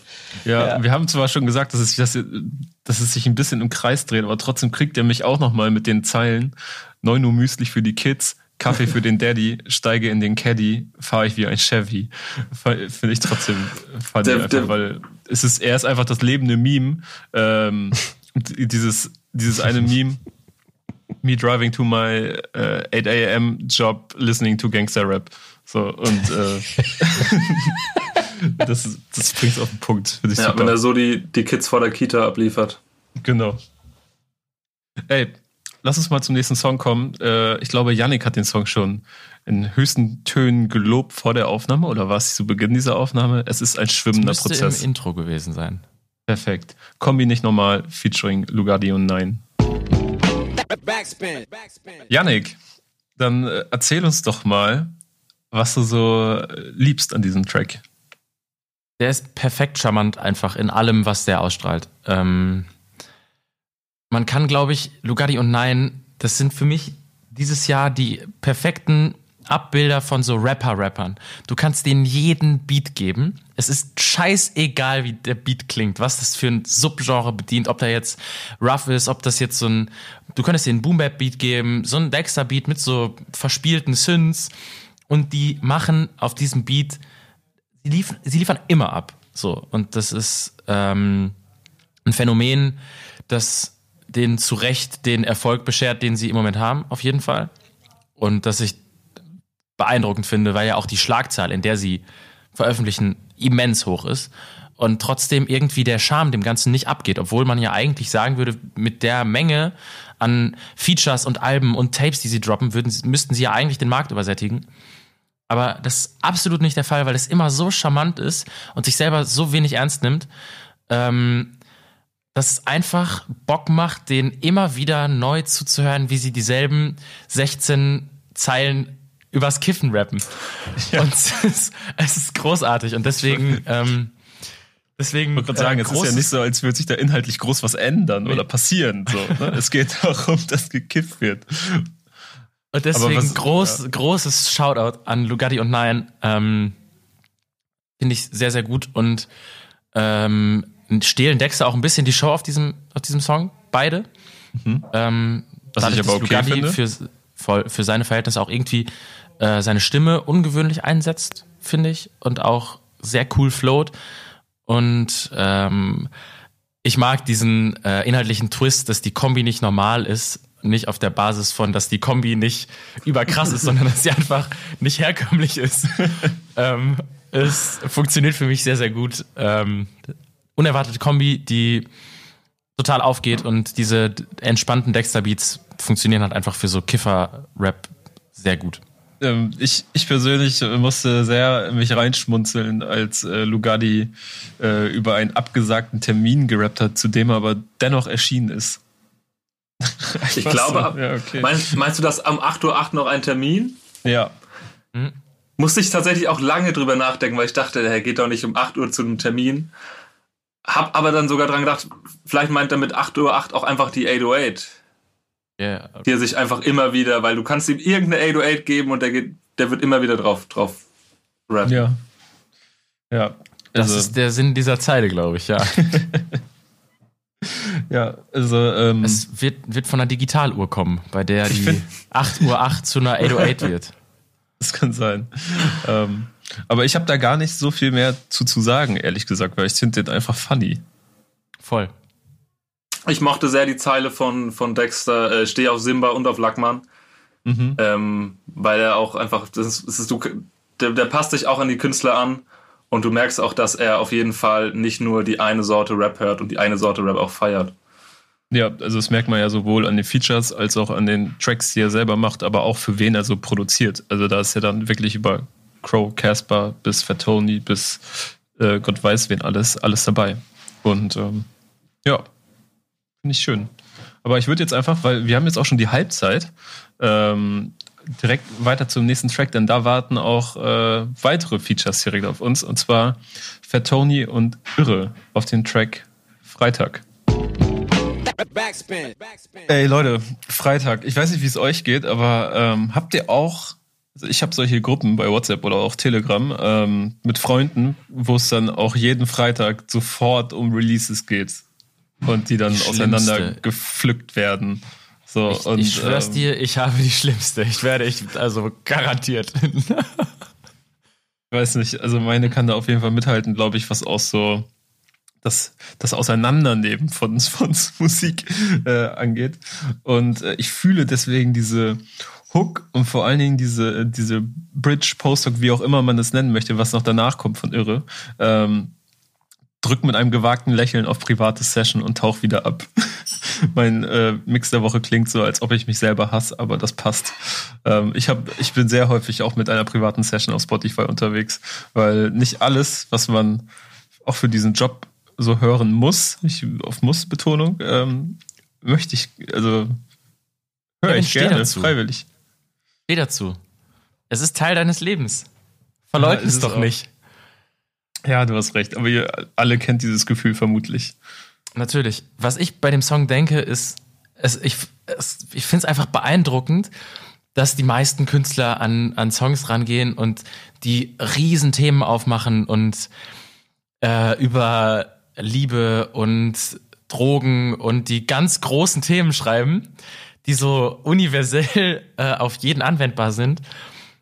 Und die drei widmen einfach diesem absoluten Geek-Phänomen, sich freitags hinzusetzen und sich alles reinziehen zu wollen, jede Woche. Ähm, und dam- damit auf Unverständnis zu stoßen, einfach vier Minuten Zeit und echt viele sehr, sehr lustige Zeilen. Ähm, also bei dem Song ist ähm, so viel lyrisches Gold dabei. Ich finde Falk. super. Falk, was hättest du gemacht, wenn man dir 1999 nicht die Bambule-CD in die Hand gedrückt hätte? Was würdest du heute machen? Äh, äh, äh, ich habe keine Antwort. also, mein Problem ist ja, dass äh, ich habe ich hab die ja gar nicht gehört. Ich kannte nur die Singles. Äh, das, das war eines der Alben, das ich mir nicht reingefahren habe, erst später. Äh, deswegen, aber du spielst auf die, auf die Fettoni-Zeile an. Richtig. Der sagt nämlich, er wäre heute Professor gewesen mit so richtig klugen Ideen, wenn er 1999 nicht die Bambule-CD gehört hätte. Oh Gott. Ist Hip-Hop schuld daran, dass ich die Schule abgebrochen habe? Nein. Ich würde sagen, dass meine Schule daran schuld ist, dass ich die Schule abgebrochen habe und Rap war meine Rettung. Das heißt, ohne Bambule in diesem Kontext wäre ich einfach noch blöder. Vielleicht sollte Fettoni das so sehen. Er ist zwar kein Professor, aber er ist so mitteldoof und ohne Bambule wäre er ganz doof. Mhm. Also ich habe auf jeden Fall auch mein Master im ersten Semester direkt abgebrochen und ich glaube, da hat Rap auch eine ganz entscheidende Rolle mitgespielt. Ich weiß nicht, ob es ohne auch so gelaufen wäre oder ob es besser gel gelaufen wäre, keine Ahnung. Simon, Aber was mit der Pumpgun? Die war irgendwie nie so griffbereit. Simon, hattest du eine Pumpgun? Ein Luftgewehr. Aber damit komme ich, glaube ich, nicht weit. Also da pumpt auch was. das stimmt. Ich finde ja auf jeden Fall großartig, wie doll, äh, wie, wie gut sie den Struggle beschreiben. Dass es irgendwie, es ist irgendwann Freitagnacht und man kann aber nicht aufhören, weil da ist der Track und der könnte irgendwie noch interessant sein und das könnte man und eigentlich muss man sich das ja noch anhören. Das finde ich wahnsinnig toll und dabei auch noch so richtig nerdy zu sein. Wenn irgendwie Fat Tony sagt, es ist Donnerstag, ich sitze vor meinem Stream und damit irgendwie an, ich weiß nicht, Rinnen, Rinnen an, anspielt und so weiter. Aber Ähm. ein Aspekt, den ich dabei, also wir reden ja jetzt theoretisch so über diese Rap-Releases, ja, und die überfordern mich ja in ihrer Menge sowieso schon.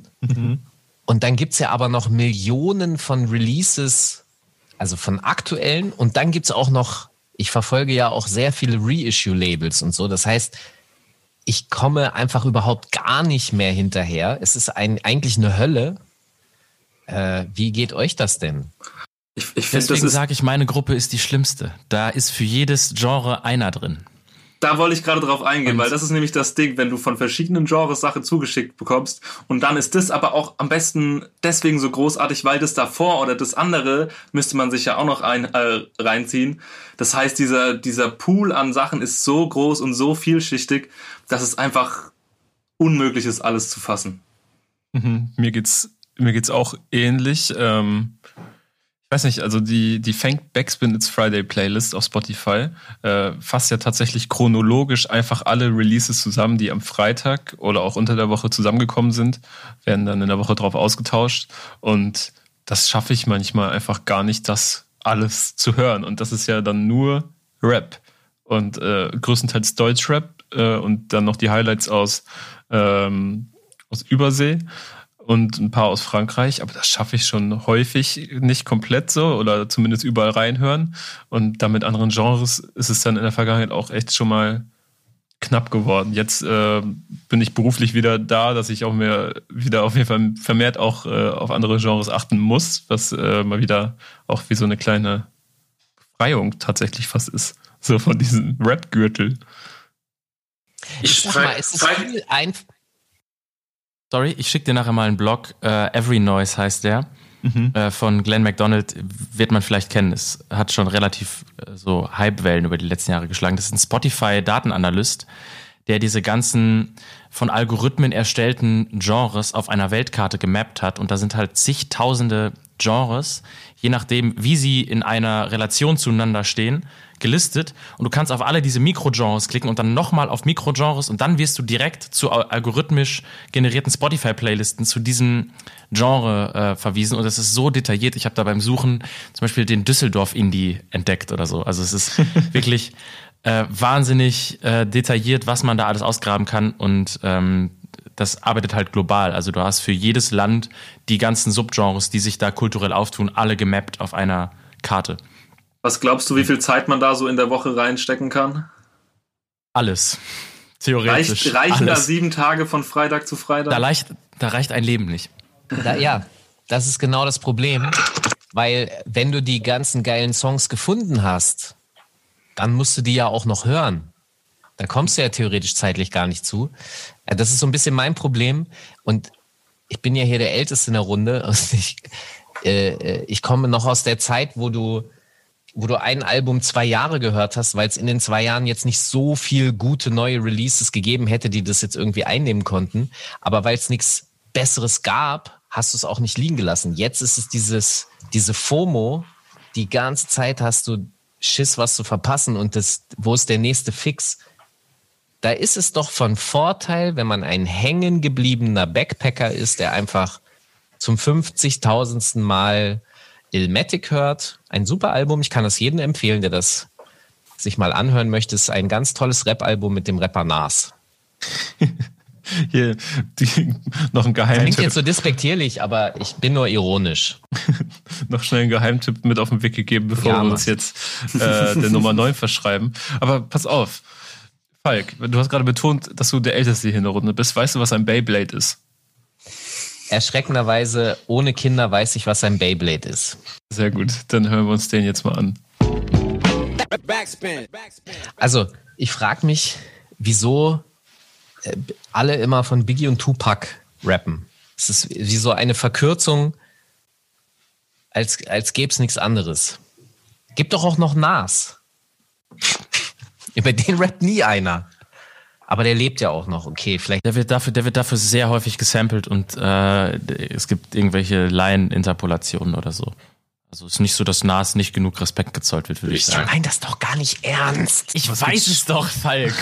Aber es geht tatsächlich immer um die beiden. Ist wahrscheinlich, sie waren doch die ersten so richtigen Popstars, würde ich mal behaupten, oder? Aus diesen. Waren das nicht die ganze einzigen Geschichte. Rapper in den 90ern? Ist ja egal. Ähm, ey, Beyblade.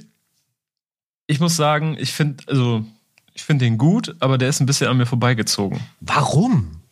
Ich finde den auch richtig gut. Ähm, ich, ich glaube, weil. Hört sich so Ja, dumm jetzt erklär an. das mal. Das hört sich so dumm an, weil wir jetzt äh, vorher irgendwie neun Songs gehört haben oder acht, die sich jetzt auch nicht mit den ganz krassen Themen des Lebens beschäftigen, aber irgendwie so, so reine Kiffer-Songs, obwohl ich den Lugardi und Nineform wieder gelumpt hat, ist, ah, ich weiß es nicht. Es hat mich einfach nicht so Das Einzige, was ich Es hat mich nicht gepackt. Es hat mich nicht am Ball behalten. glaube auch ausmachen zu können, woran das liegen könnte, weil ich sehe nämlich auch zum Beispiel, dass die Hook irgendwie nicht so krassen Hook-Charakter hat wie die übrigen Hooks auf dem Album. Weil die Parts so toll flowen wieder auch. Und ähm, das ist für mich so ein bisschen das, wo es mich ähm, loslässt. Also wie er auf dem Beat in, im Chorus float und was er rappt und wie er die Worte setzt.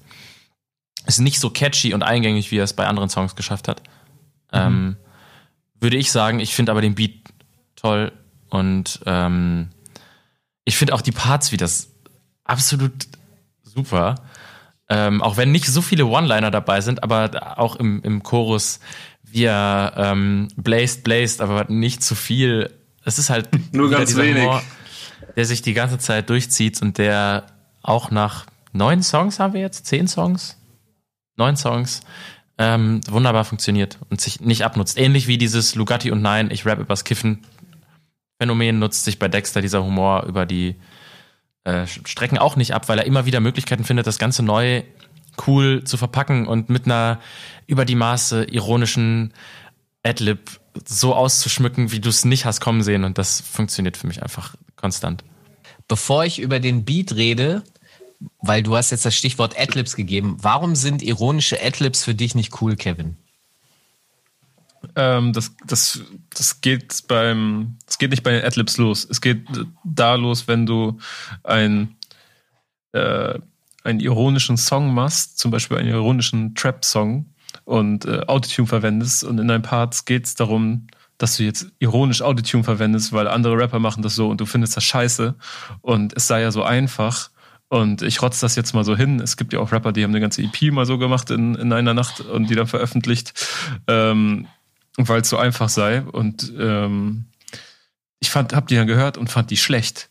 Und ähm, und dann denke ich mir so, okay, wenn es so einfach ist, so, dann ist es, dann hast du es ganz schön schlecht hinbekommen. Und wenn es so scheiße klingt, warum machst du da Musik? Und ich stelle mir dann vor, wie andere Leute, die Autotune und äh, Trap scheiße finden, zu Hause sitzen, einen ironischen Song, einen ironischen Trap-Song über Autotune hören den hören, den gut finden und dann sagen, ja Mann, diese Musik ist voll scheiße. und, und dann. Aber hast du das Gefühl bei Dexter, dass er, dass er Adlibs scheiße findet? Nein, der liebt das. Der, der, der hört, der guckt sich auf, auf YouTube nachts um halb, halb drei irgendwelche Videos an, wie Offset Adlibs einrappt und lacht sich einen ab und liebt das. So, also Aber wieso findest du seine Adlibs uncool? Ich, ich glaube, weil sie manchmal in manchen Situationen genau das sind, für was er sie auch verkauft, nämlich äh, Adlibs von einem jungen Boomer. Und das, und das hat für mich immer etwas, äh, es braucht für mich ganz häufig etwas Rohes, etwas, äh, eine Energie, die irgendwie so aus einem kommt. Und sowas, ich transport, ich verbinde da häufig einfach sowas Junges mit, so Leute, die das fühlen, so einen komplett versendeten Lil Wayne meinetwegen auch. Der ist ja auch nicht jung, aber bei dem kommt das einfach so raus. Bei Dexter auch, aber ich habe immer so den Eindruck, dass er die äh, so macht, wie er sie bei anderen feiert. Ich glaube, bei Deck, Entschuldigung, ich würde kurz einen Satz nur sagen, dann kannst du. Ähm, ich glaube, was, was bei Dexter das so ironisch wirken lässt, ist, dass er sehr bewusst, glaube ich, immer so Adlibs verwendet, die so kurz nach einem Hype schon irgendwie erst passieren. So, also, oder auch ein bisschen outdated sind in den Worten, die er benutzt manchmal. So, für das, was Adlibs normalerweise ja in Rap-Songs machen, nämlich so ein bisschen seit so einen Trendstatus quo mit zu manifestieren, wie gewisse Geräusche in Songs funktionieren können. Und das, wie er es macht, ist nicht so forward thinking, wie es dann zum Beispiel die Migos zu der Zeit, als sie neu auf die Karte gekommen sind, waren, sondern es ist irgendwie eine Referenz auf das, was irgendwann forward thinking war. Gibt es andere Rapper, die ironisch Adlibs nutzen? Ich würde Rin nennen. So, ich weiß nicht, wie man. Geht euch das nicht auch so, dass wenn er hier äh, diese Sounds hat, die sind nämlich mit, äh, mit Autotune auch bearbeitet. Das, ich, am Anfang dieses Songs habe ich den Eindruck gehabt, als wäre Rin neben ihm am Mikro, um eben genau diese äh, Sounds nochmal drüber zu legen. Wisst ihr, was ich meine? Also mhm. zum Beispiel hier am Anfang, Vibe, Vibe. Und dann war das mit diesem Autotune, habe ich so gedacht, Moment mal, war das jetzt gerade Rin oder? Also ich Rin finde ich immer noch mal ein bisschen der, der macht die weil auch es ein anders. anderer Typ ist, aber. Ja. Ich glaube, es liegt an der Attitüde, die man ausstrahlt und nicht an den Adlib selber. Ich glaube, das ist auch mein Hauptproblem tatsächlich. Es liegt nicht an der Adlib selbst, sondern es liegt an der Attitude, die damit verbunden ist. So, und okay. Dann habe ich es verstanden. Äh, jetzt für mich mal zum Beat. Ich finde diesen Beat unfassbar geil, was mit. Sorry, ich komme nochmal zum Mikro zurück.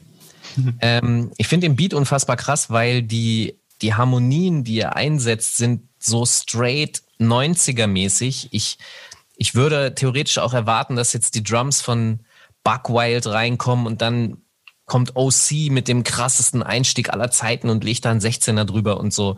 Und dieser, diesen Vibe, diesen 90er, und im Ursprung sind es ja Fusion Jazz Samples gewesen. Das heißt, Dexter bezieht sich hier, er ist ja großer Jazz-Fan und so, auf diese, auf diese Jazz Blue Notes, die er selber eindaddelt und so. Äh, und da holt er mich so krass mit ab, dass ich weiß genau, was ihr meint, mit dass da nicht so viele One-Liner und so drin sind, aber es ist einfach dann das, dieser gesamte Song und die, die Atmosphäre, die der ausstrahlt. Weil seien wir mal ganz ehrlich, wenn wir Rapmusik hören, natürlich hören wir dann schon bei den Zeilen auch mal zu, aber sehr oft läuft's ja auch nebenher. Und dann ist es mehr so die Atmosphäre, die einen abholen muss oder eben nicht. Und, und das ist so ein Song, der hat mich, da krieg ich sofort Gänsehaut. So, so wie diese äh, Akkorde einsetzen, so ist bei mir schon so, whoops, okay, gefangen. Und der geht nur, also der geht auf den Punkt 3 Minuten 33 Sekunden, das ist auch sehr pleasing. Warum please dich das? Weil du dann einfach so das schön findest, dass er genau so lang ist? Ästhetisch. Ich finde es einfach super.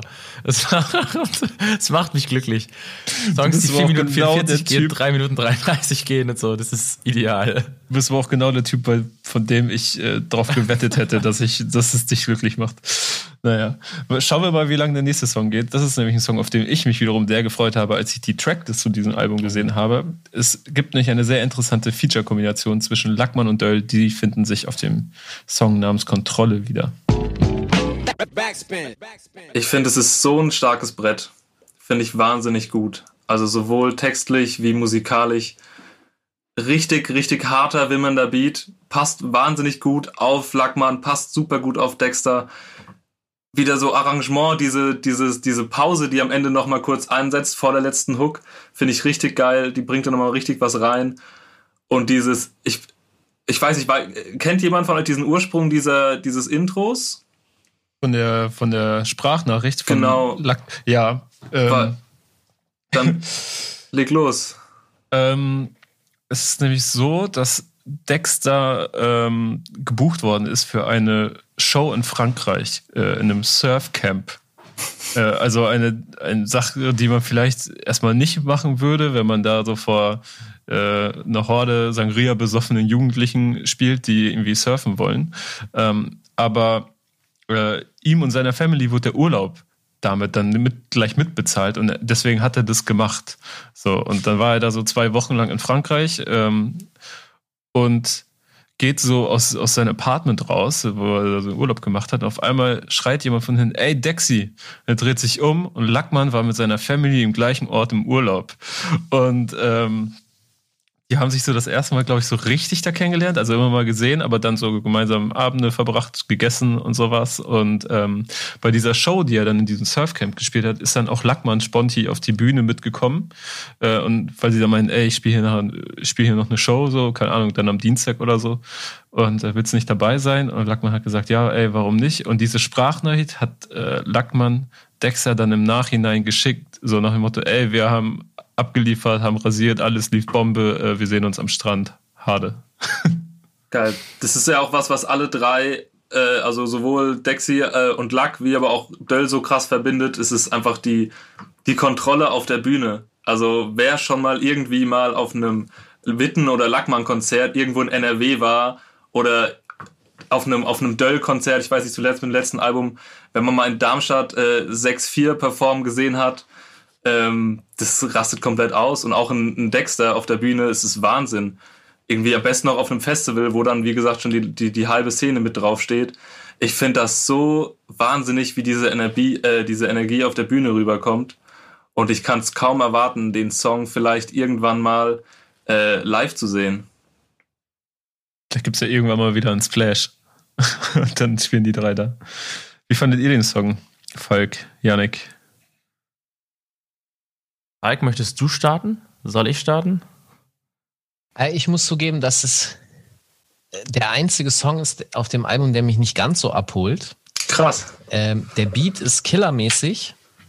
Ähm, vor allem, wie Dexter das hingekriegt hat, eine Art Interpolation, also so ähnlich wie Nachspielen. Es klingt wie äh, Nautilus von Bob James, was ein absoluter Breakbeat Original Classic ist, der schon tausendmal gesampelt wurde. Und er hat es halt hingekriegt, selber zu spielen. Der Arsch, ja, dass er das geschafft hat. Aber irgendwie komme ich mit den Flows, ich komme mit seinen Flows in seinem Part dieses Mal nicht so richtig klar. Irgendwie, vor allem wenn der Beat aus ist, äh, komme ich nicht so richtig mit und das, da falle ich dann irgendwie runter und ich, ich brauche ein Instrumental von dem Track. Würde ich in Teilen sogar dann so mitgehen, weil es für mich in diesem Song, wenn du Lackmann und Döll auf einem Song hast und der diese Energie hat, dann mit dem, was Dexter als Rapper verkörpert und wie er rappt, irgendwie nicht richtig funktioniert ähm, und fusioniert. So. Weil sein Stil auf den Songs, auf denen er alleine steht oder auf denen er ähm, äh, Leute um sich herum hat, die eben ähnlich rappen oder einen ähnlichen Stil bedienen, dann funktioniert das wunderbar. Aber hier fallen ja zum Beispiel dann auch diese Adlibs in diesem Song einfach auch raus, weil er der Einzige ist, der diese ähm, Art von Adlibs bedient und die anderen beiden halt wirklich einfach sehr hart flown und das nicht so richtig irgendwie alles zusammengeht. Die einzelnen Parts und das, also der Song hat sehr viele gute Teile, ist aber am Ende dann nur die Summe der Teile und ist halt nicht mehr als das und wird nicht zu einem besseren Song als drei gute Rap-Parts und ein krasser Beat, die aber irgendwie nicht so richtig zusammenfinden. Für mich. Ja, ich, ich kann das, glaube ich, so unterschreiben, weil, also ich finde den Song geil, weil ich die Parts allesamt sehr mag. Ich mag Dölls Part sehr gerne, ich mag Lachs Part sehr gerne, Dexas auch, aber mag auch den Beat extrem gerne, aber es geht für mich, genau wie du gerade beschrieben hast, es geht für mich nicht komplett auf, weil es nicht alles äh, perfekt zusammenpasst für mich. Ähm, und ich konnte das gar nicht, auch äh, nach dem ersten Hören, als das Album noch rauskam, konnte ich das auch gar nicht so für mich persönlich so verbalisieren, warum ich jetzt irgendwie zurückgelassen worden bin und nicht so mega begeistert war, obwohl ich den Song gut finde. So, aber ähm, das macht Sinn. Janik, danke, dass du es mir erklärt hast, warum ich den, den für mich nicht so äh, perfekt hören konnte. Aber ähm, nach wie vor ein guter Song. Aber irgendwie, ich glaube, ich hätte den Dexter Beat mit Lackmann und Döllparts geiler gefunden. Dann. Ist natürlich auch für Dexter, Dexter was irgendwie. ganz anderes auf so einem Beat zu performen. Mhm.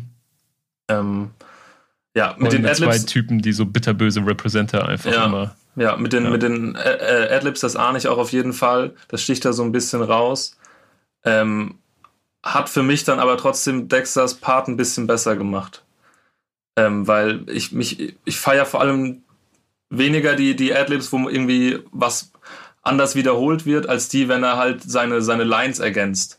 Mhm. Und das finde ich einfach immer sehr stark, wie er das einsetzt. Also wenn, weiß nicht, so eine, so eine Line wie alle wollen Beats, doch ich habe keinen Empfang, ist jetzt auch nichts Neues. Wenn du aber die Adlibs O2 hinten dran setzt, dann finde ich das wieder wahnsinnig unterhaltsam. Mhm. Und das kann jeder relaten. Und, Wir ähm, haben doch so diese Kinogutscheine donnerstags. Das dachte ich immer, das, ist, das sind so die Stimmt. Geschenke äh, für den schlechten Empfang. Ist aber während, während Corona auch echt ein bisschen assi, ne? Dann für halben Preis ins Kino zu gehen. Ja, stimmt auch wieder.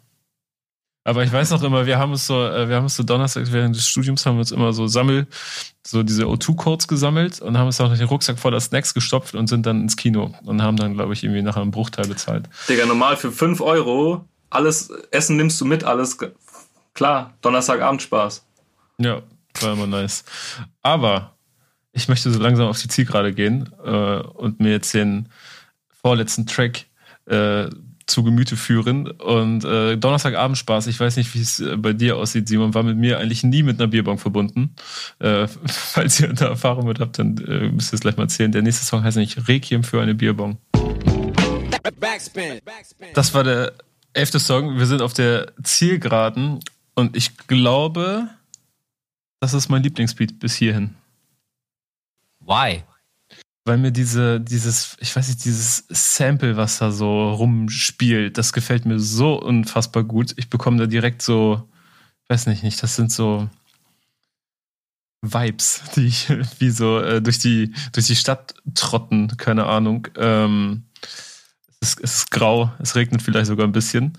Ähm, auch, ich habe auch eine Schwäche für alles, was in Richtung Memphis geht.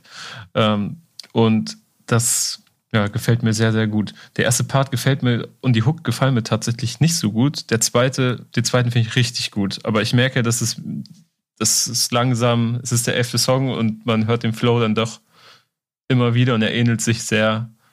Äh, und so langsam habe ich mich äh, damit so, ähm, wie sagt man, aus, ausgehört.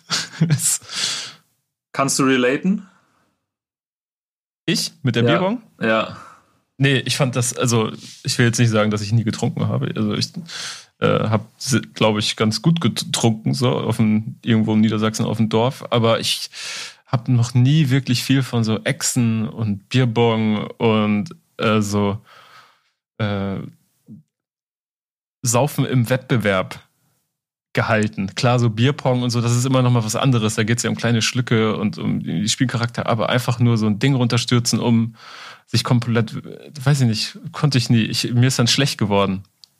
Und dann war es halt nach, nach zwei Stunden war der Abend dann entweder nicht vorbei oder er hatte ja so einen richtig deftigen Knacks bekommen und dann, weiß nicht, ist meistens keine Abende, die gut ausgegangen sind. Das ist so ein bisschen abwägen, ob die Competition sich lohnt. ja, so in etwa. War, war hier jemand so richtiger Bierpong-Typ oder ist es? Das Nee. ist ja, Ja, noch ich kann- Falk. Ich kann hart relaten Erzähl auf jeden uns die- Fall. Ja? Ja, Oh. safe. Also das, ich, ich finde es mit dem Vibe auch sehr schön, weil irgendwie ist es irgendwie nicht viel los in der Stadt, es regnet und alle hängen auf dem Donnerstag irgendwo zu Hause ab bei irgendwem und gönnen sich halt die Bierbong. Und äh, jeder zieht irgendwie einen Liter und einer schafft dann auf einmal zwei. Äh, und ich, ich feiere auch diese Zeilen da drin. Wir, wir, waren, wir sind jung, wir sind dumm, wollten sein wie Johnny Knoxville. So Dinger, was man halt, keine Ahnung, bis halt 16, 17 oder was. Ähm, bei uns war das schon so. Da hat man sich auf dem Mittwoch, auf dem Donnerstag, keine Ahnung, nichts zu tun gehabt, hat man sich getroffen. Und dann hat man geguckt, wer halt irgendwie den Trichter am vollsten bekommt. Ey Simon, ich habe was für dich vielleicht. Also bei uns war es so Tradition auf dem Dorf, dass man so 1. Mai so irgendwie so eine Wanderung macht quasi und Mhm. jeder hatte so einen Bollerwagen und irgendwann hat es sich so verselbstständigt, dass diese Bollerwagen so getuned worden sind, so mäßig. Und äh, dann gab es dann irgendwann mal so ein riesiges Ding. Ich weiß auch nicht, wie viele Leute daran mitgearbeitet haben, einige auf jeden Fall.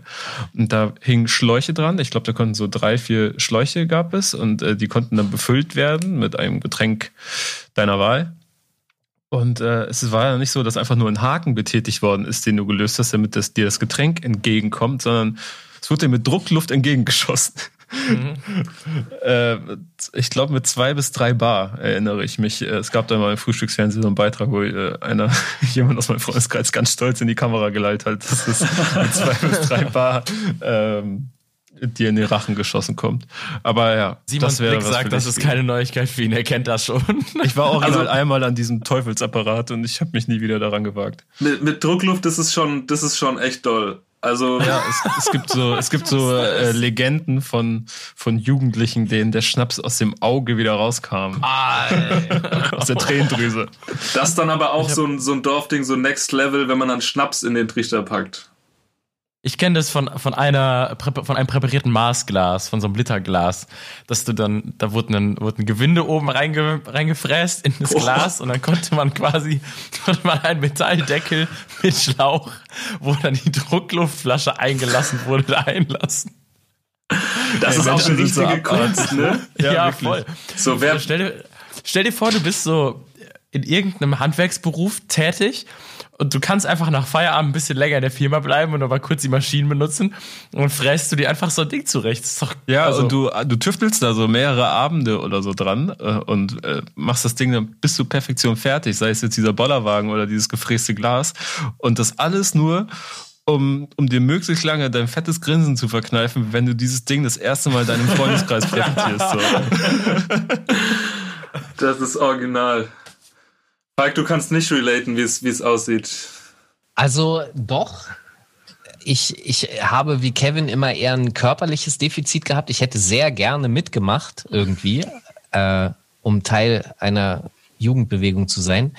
Aber ich musste mal sehr früh kotzen, äh, hab's nicht runtergekriegt. Mir wäre der Schnaps und alles andere auch durch die, durch die Augen, also ich finde faszinierend durch die Augen, das ist mir noch nie passiert, aber durch die Nase Milch.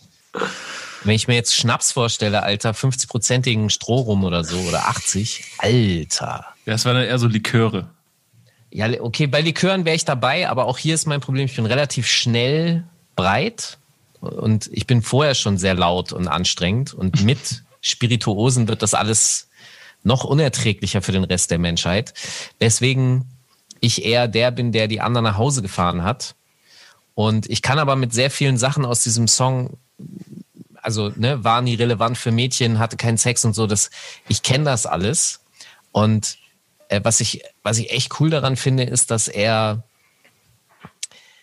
ich sag mal so, ich habe den Eindruck, dass bei vielen jungen Menschen, denen es so ähnlich geht, dass die so Schiss haben, dass das immer so bleibt. Ja? Also dass man, dass man immer Schnaps durch die Tränendrüsen rausschießt und keinen Sex hat und dass sich das vielleicht noch mal im Leben dreht, das ist ja, er ist ja der Lebende, also irgendwoher müssen ja seine Kinder kommen, wer weiß, aber er ist Kinderarzt, vielleicht hätte die auch einfach mit nach Hause gebracht, aber ähm, was ich, ja, kann doch sein, also als hätte das noch keiner gemacht oder so, aber... Im Wartezimmer übergeblieben. Oh, Dexter, der wird mich schlachten. Aber ähm, es war nicht so gemeint. Aber ich meine, er hat da direkt einen Zugriff drauf, ja. Und wir haben da vorhin drüber geredet, so mit Drogen und gelbe Scheine, da ist das nicht mehr so weit weg. Digga, vom, vom, der Weg vom gelben Schein zur Kindesentführung ist doch relativ weit. Ja, na ja, nein, überhaupt nicht. Ich will nur sagen, also er setzt Juristisch ziemlich sicher schon. Da wird, glaube ich, nicht mit demselben Maß Das ist gemessen. ein Einstiegsverbrechen. Weiß ich nicht. Das eine ist Urkundenfälschung? Nee. Ich glaube, das ist das eine ist nur ein ähm, äh, wie auch immer es heißt. Ja, ähm, genau das. Und das andere ist Kindesentführung. Ja, nein. Also wie gesagt, er, er wird es schon selbst gemacht haben. Ich glaube, dieses, er ist ja sehr auch im, pass auf, es, es wird noch, er ist ja im Do-it-yourself-Sektor unterwegs. Hip-Hop ist ja Do-it-yourself und diese Kinder sind auf jeden Fall self-made.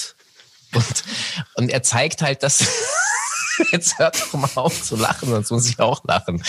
Ähm, ja, also es gibt einen Weg von dem pickligen Jugendlichen, der nur ein Olli über ein Bord schafft und, und nur einen Liter in der Bierbong. Ja, es gibt Hoffnung. Dieser Song ist ein Hoffnungsschimmer auf Sexualität und eigene Kinder. Ich krieg die Kurve nicht mehr. Aber ich glaube, ihr wisst, wo ich hin wollte. Ja, ist doch, die ist ist auch, auch viel zu tief reingegraben. Ja, aber ist doch auch stark, wenn er so offen ist und äh, auch als Rapper quasi das in die Welt rausträgt, dass man nicht direkt von Anfang an der Überflieger sein muss oder am krassesten flexen muss und dass es nicht für immer so bleibt. Gerade als Ja, Rapper. vorhin habt ihr ja gesagt, dass es, oder äh, wer von euch war das? Genau. Äh, Yannick hatte erzählt, dass er in diesem Diffus-Interview gesagt hat, dass er eher so der Unauffälligere in der Clique war und dass andere sehr weit vorne an der Front standen und so. Und ich glaube, was er im Grunde zeigt, ist, dass Uncoolness kann cool sein, wenn man sie thematisiert. So. Und, und ich habe irgendwie den Eindruck, dass die anderen, die halt immer gerne cool sein wollen, damit halt nicht Punkt. Also die haben bestimmt keinen Sex bis heute. Und keine Kinder, behaupte ich jetzt einfach mal. Ich denke da immer an dieses, oder jetzt, also in diesem Album, öfters habe ich da schon dran dran gedacht, an dieses letzte Battle aus Eight Mile. Ähm, so nach dem Motto, ich sag, was alles passiert ist und ich bin nicht der, der krasseste schon immer. Ähm, aber was, ich, ich bin das, das ist aus mir geworden, ich stehe jetzt hier und was willst du jetzt machen? Also wen, was willst du dissen jetzt? Und das finde ich sehr stark daran. Ja. Stimmt. Ah, ich weiß auch nicht mehr, wie wir die Kurve bekommen sollen. Deswegen, ah ja, die ist ja schon jetzt fertig. Ich muss deswegen. mich bei Dexter Eder noch entschuldigen und dann ist alles gut. okay. Deswegen äh, würde ich einfach mal sagen, wir kommen jetzt zum letzten Song. Der hört auf den Namen Apoplex. Backspin. Apoplex, ähm, das ist ein medizinischer Fachbegriff für einen Schlaganfall und genau darum geht es in diesem für Dexter doch ungewohnt ernsten Song, äh, denn er hat einen erlitten während eines äh, DJ-Sets, das er mit Talky Talk zusammen in dem Club hatte. Äh, wie findet ihr den Song? Wer möchte direkt einsteigen? Ich finde es ungewohnt, aber sehr stark, was er für, für Bilder malt mit dem Text.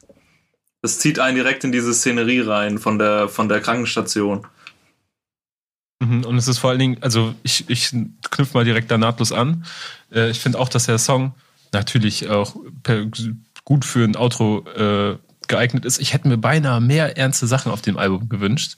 So, ähm, ernst im Sinne von, äh, dass es ernster klingt, einfach, ähm, weil mir das echt sehr gut reingeht. Und ich glaube, vor ein paar Jahren hätte mich jemand gefragt, ob ich einen, äh, einen ernsten ähm, Song von Dexter brauche, hätte ich, glaube ich, nicht Ja gesagt. Aber den finde ich wirklich sehr gut und ähm, so relatable irgendwie, weil es natürlich eine sehr, sehr ernste Geschichte ist, aber von einem Typen, der auch ein recht normales Leben einfach führt und wo ich jetzt, wo man jetzt auch nicht unbedingt damit rechnen würde, dass der, dass, dass ihm sowas widerfährt im jungen Alter. Er ist ja ein netter Mensch.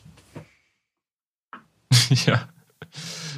Ähm, und äh, ja, mir hat er gut gefallen. Auch sogar, äh, wie er es geschafft hat, so doch seine Art der Adlibs äh, in diesen Song einzubauen, ohne dass sie komplett deplatziert wirken. Oder wie geht's euch da? Ähm, wir, wollt, wir wollen immer gleichzeitig ansetzen. Wir müssen das irgendwie timen. Ähm, für mich hat das ganze Album, nachdem ich den Song das erste Mal gehört habe, noch viel mehr Sinn gemacht. Mhm. Ähm, in allem, was es ausstrahlt und was es verkörpert und was er erzählt und wie er es erzählt.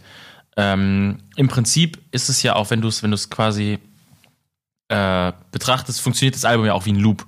Also nach dem Apoplex-Song kannst du ja auch wieder mit dem Corner-Song beginnen, bei dem er äh, zurück aus dem Krankenhaus wieder am Corner ist. Mhm. Und ähm, dementsprechend irgendwie einen, also äh, funktioniert es gleichzeitig wie das ernste Outro zu dem, was dieses Album erzählt hat und gleichzeitig aber halt das Intro und die Vorbereitung für das, warum dieses Album vielleicht entstehen musste.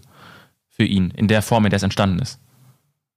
Ja, ich sehe das auch so, weil ich sag mal, wenn man eine solche Erfahrung machen muss, also er, er hat sich ja theoretisch selber beim,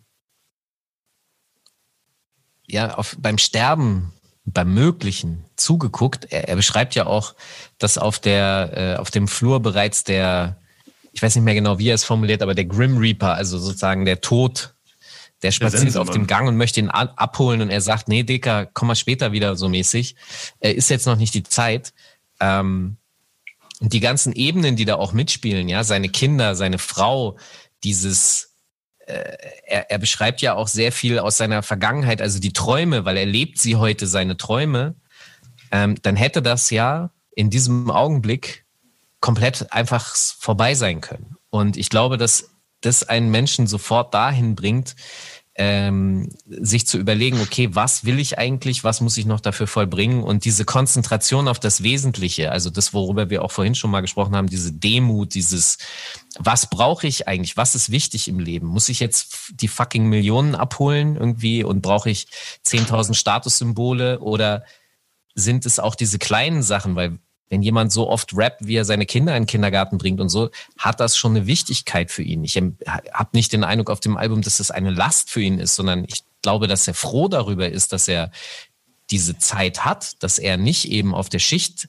sitzt und arbeiten muss, sondern er ist derjenige, der das machen darf, weswegen er wiederum aber dann nicht so viel Haze raucht und also ja, dieser letzte Song erklärt im Grunde das komplette Album.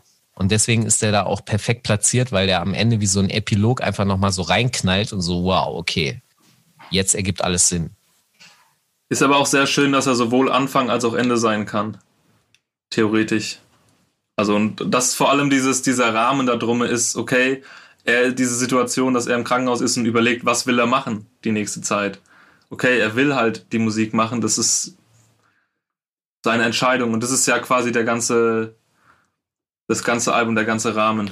Und er liebt ja Musik auch so extrem sehr. Also er hatte halt diesen Release Friday Song mit den anderen, die Musik auch so sehr lieben, aber in dem Song danach erklärt er ja auch nochmal, ähm, und das hat er auch in einem Interview, was ich mit ihm gemacht habe, erklärt, wie unglaublich wichtig ihm einfach Musik ist. Er, wenn er mit Leuten wo sitzt und sich unterhält und hinten läuft irgendwas im Hintergrund, dann kann er nicht das nicht hören. Also er hört die Mucke immer und ist mit einem Ohr immer in dieser Musik, die da hinten dudelt, was natürlich seine Gesprächspartner gerne mal als äh, ignorant oder abwertend empfinden. Aber Musik ist einfach das Wichtigste in seinem Leben und das kommt ja auch komplett in diesem Album die ganze Zeit raus. Ah. So, warte mal, er hat geantwortet. Äh, er, er hat drei Lachsmileys, chill und sagt krass, Album des Monats mit Herzchen. So, also er hat mir verziehen, dass er seine Kinder aus der Klinik geklaut hat und ist jetzt Album des Monats. Sehr gut. So werden hier Deals gemacht. Ja. Das sind die Deals, von denen man immer zwischen Rap-Portalen und Rap-Medien spricht. Ja, nix hier mit äh, alles Interessenskonflikte. ja. Also mir fällt gar nicht mehr so viel ein, was ich zu diesem Song sagen kann, weil ich finde, wir haben da eigentlich ganz gute Worte zu gefunden. Ähm, falls von euch niemand mehr etwas hätte, hat, dann würde ich Falk bitten, uns nochmal final zu erklären, was denn nun der gottverdammte Unterschied zwischen einer Grapefruit und einer Pampelmuse ist.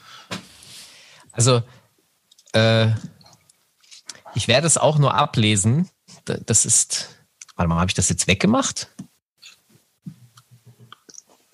Ich habe das tatsächlich weggelöscht. Kacke, warte. Die armen Leute, die jetzt einfach seit zwei Stunden lang zuhören, nur um diesen Fact zu erfahren und jetzt noch länger warten müssen. Ey, tut mir leid, dann bist du selber schuld, wenn du es in zwei Stunden nicht selber rausfindest.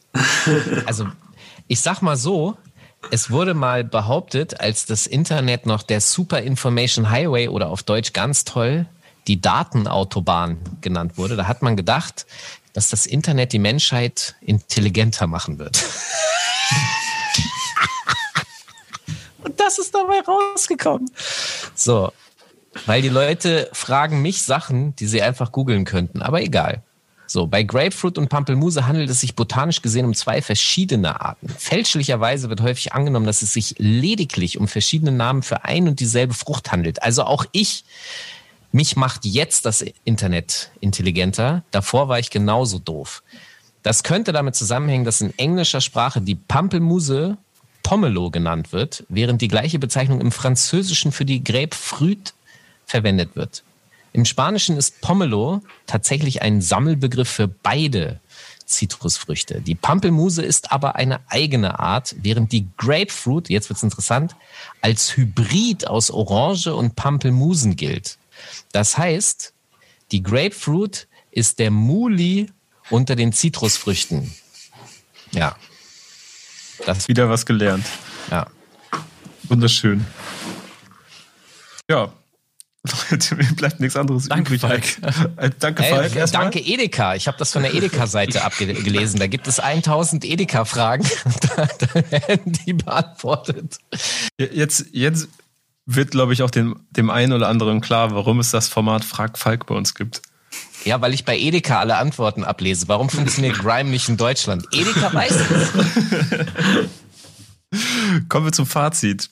Wie immer würde ich euch um, um ein paar Sätze bitten zu eurem persönlichen Fazit des Albums und äh, um anschließend äh, in eine Wertung zu gehen.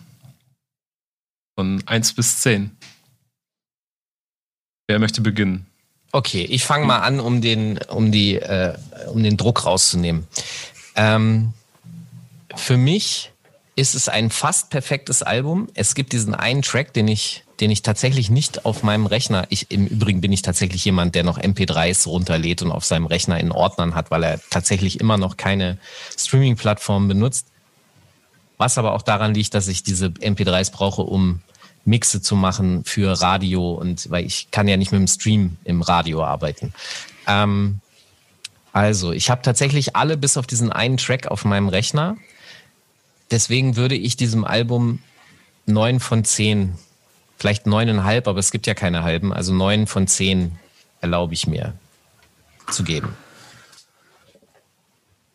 Der nächste, Simon hat schon, hat schon äh, gezuckt. Ja, genau. Ähm, ich muss sagen, ich habe ein bisschen gebraucht, um reinzukommen in das Album. Also ich habe die Singles nicht verfolgt. Ich glaube, ich habe mal eine gehört und so oder so. Und ähm, musste ein bisschen erstmal in den, in den, ja, vielleicht einen Ticken noch moderneren Sound äh, reinfinden, wie man es von den, von den letzten Sachen gewohnt war. Und ähm, mit dem Hören fand ich es aber immer geiler. Also ich hatte dann irgendwie so ein, zwei Tage, wo ich das Album einfach dann auf Repeat gehört habe. Ähm, zwischendurch an so ein paar Stellen verliert es mich aber einfach. Ähm, wo wir auch schon ein paar Mal drüber gesprochen haben. Und manchmal ist es mir ein bisschen zu simpel. Ähm, ich, fand, ich fand es zwar sehr schön, zum Beispiel bei dem Track Gold beschrieben, äh, was war das, 90% Lit, 10% Cringe. Ich mhm. finde, dem Song passt es auch sehr gut. Ähm, weil ich da auch die, die Parts wahnsinnig gut finde und dann in der Hook verliert es mich dann so ein bisschen, weil diese, da finde ich dann diese Ching-Ching-Adlibs sind dann doch nicht so ganz meins. Ähm, es sind aber Songs drauf, die mich wahnsinnig doll abgeholt haben. Ich, ich finde eine, habe so ein bisschen gefühlt eine neue Seite an Dexter entdeckt. Ähm, abseits von dem auf Tour gehen und feiern, was ich äh, auch davor sehr doll geliebt habe. Für mich ist es eine sehr stabile 8 von 10. Herr Wilmsen. Boah, ich habe mir viele Gedanken darüber gemacht, wie ich das bewerten soll und ich bin zu keinem schlüssigen Ergebnis für mich gekommen. Ähm, weil ich es als Album grandios finde, von vorne bis hinten und äh, auch die Interviews und ihn als Charakter und alles, was da in diesem Kosmos rund um dieses Projekt Young Boomer erzählt wird, macht mir richtig viel Spaß. Und gleichzeitig habe ich aber gemerkt, dass es abseits von diesem sich jetzt für einen Podcast damit auseinandersetzen, nie den Weg in meine Rotation geschafft hat. Also ich glaube, dass ich da privat nicht drauf zurückgreifen werde. Ich kann nicht mal sagen, warum. Weil ich die Art von Produktion eigentlich total gerne mag. Ich mag ihn total gerne. Aber ich glaube, ich finde keine Möglichkeiten, diese Musik in meinem Alltag unterzubringen. Äh, einfach meine Hörgewohnheiten vorausdenkend. Und deshalb ähm, habe ich keine Ahnung, wie ich es vernünftig bewerten sollte, wenn ich aber jetzt so dieses, okay, ich nehme mich da selber so ein bisschen raus und bewerte das so, wie ich es gut finde, dann schließe ich mich Falk an und sage, das ist eine 9 von 10. Mhm. Also als, als Album, das man verstehen kann durch das, wie es ähm, erzählt wird und was das macht und so bin ich von Anfang bis Ende die ganze Zeit dabei und hatte vor allen Dingen, nachdem ich es das erste Mal am Stück gehört hatte, so einen richtigen Wow-Moment kurz, ähm, weil es äh, so charmant, einfach, locker runtergerockt wirkt und so viel Spaß macht. Und ähm, ja, irgendwo ja. acht oder neun von zehn, würde ich sagen.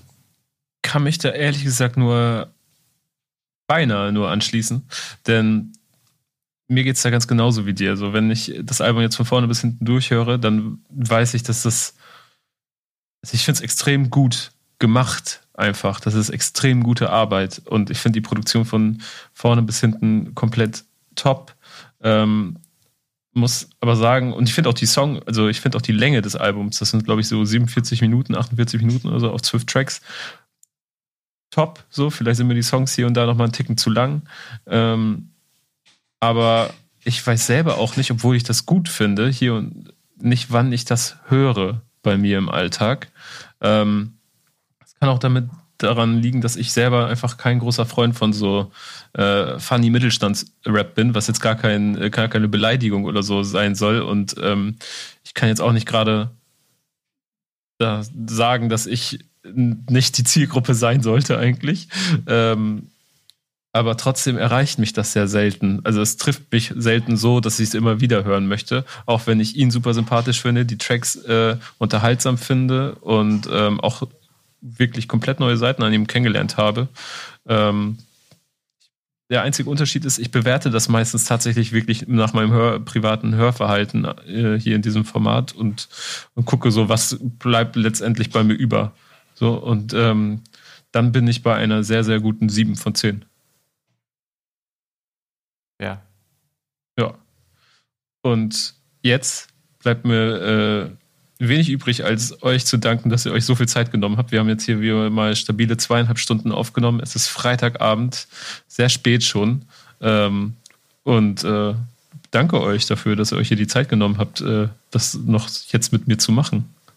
Sehr gern. hat, sehr gern. Wie oft hat man die Möglichkeit, sich äh, digital beim Lachen über Raplines zuzugucken? das ist ja immer schön. Irgendwann machen wir das mal im echten Leben. Und dann machen wir, wenn diese ganze Corona-Scheiße vorbei ist, machen wir vielleicht einmal in der Woche einen Stammtisch in Hamburg. Da sind auch keine Kameras und Mikros.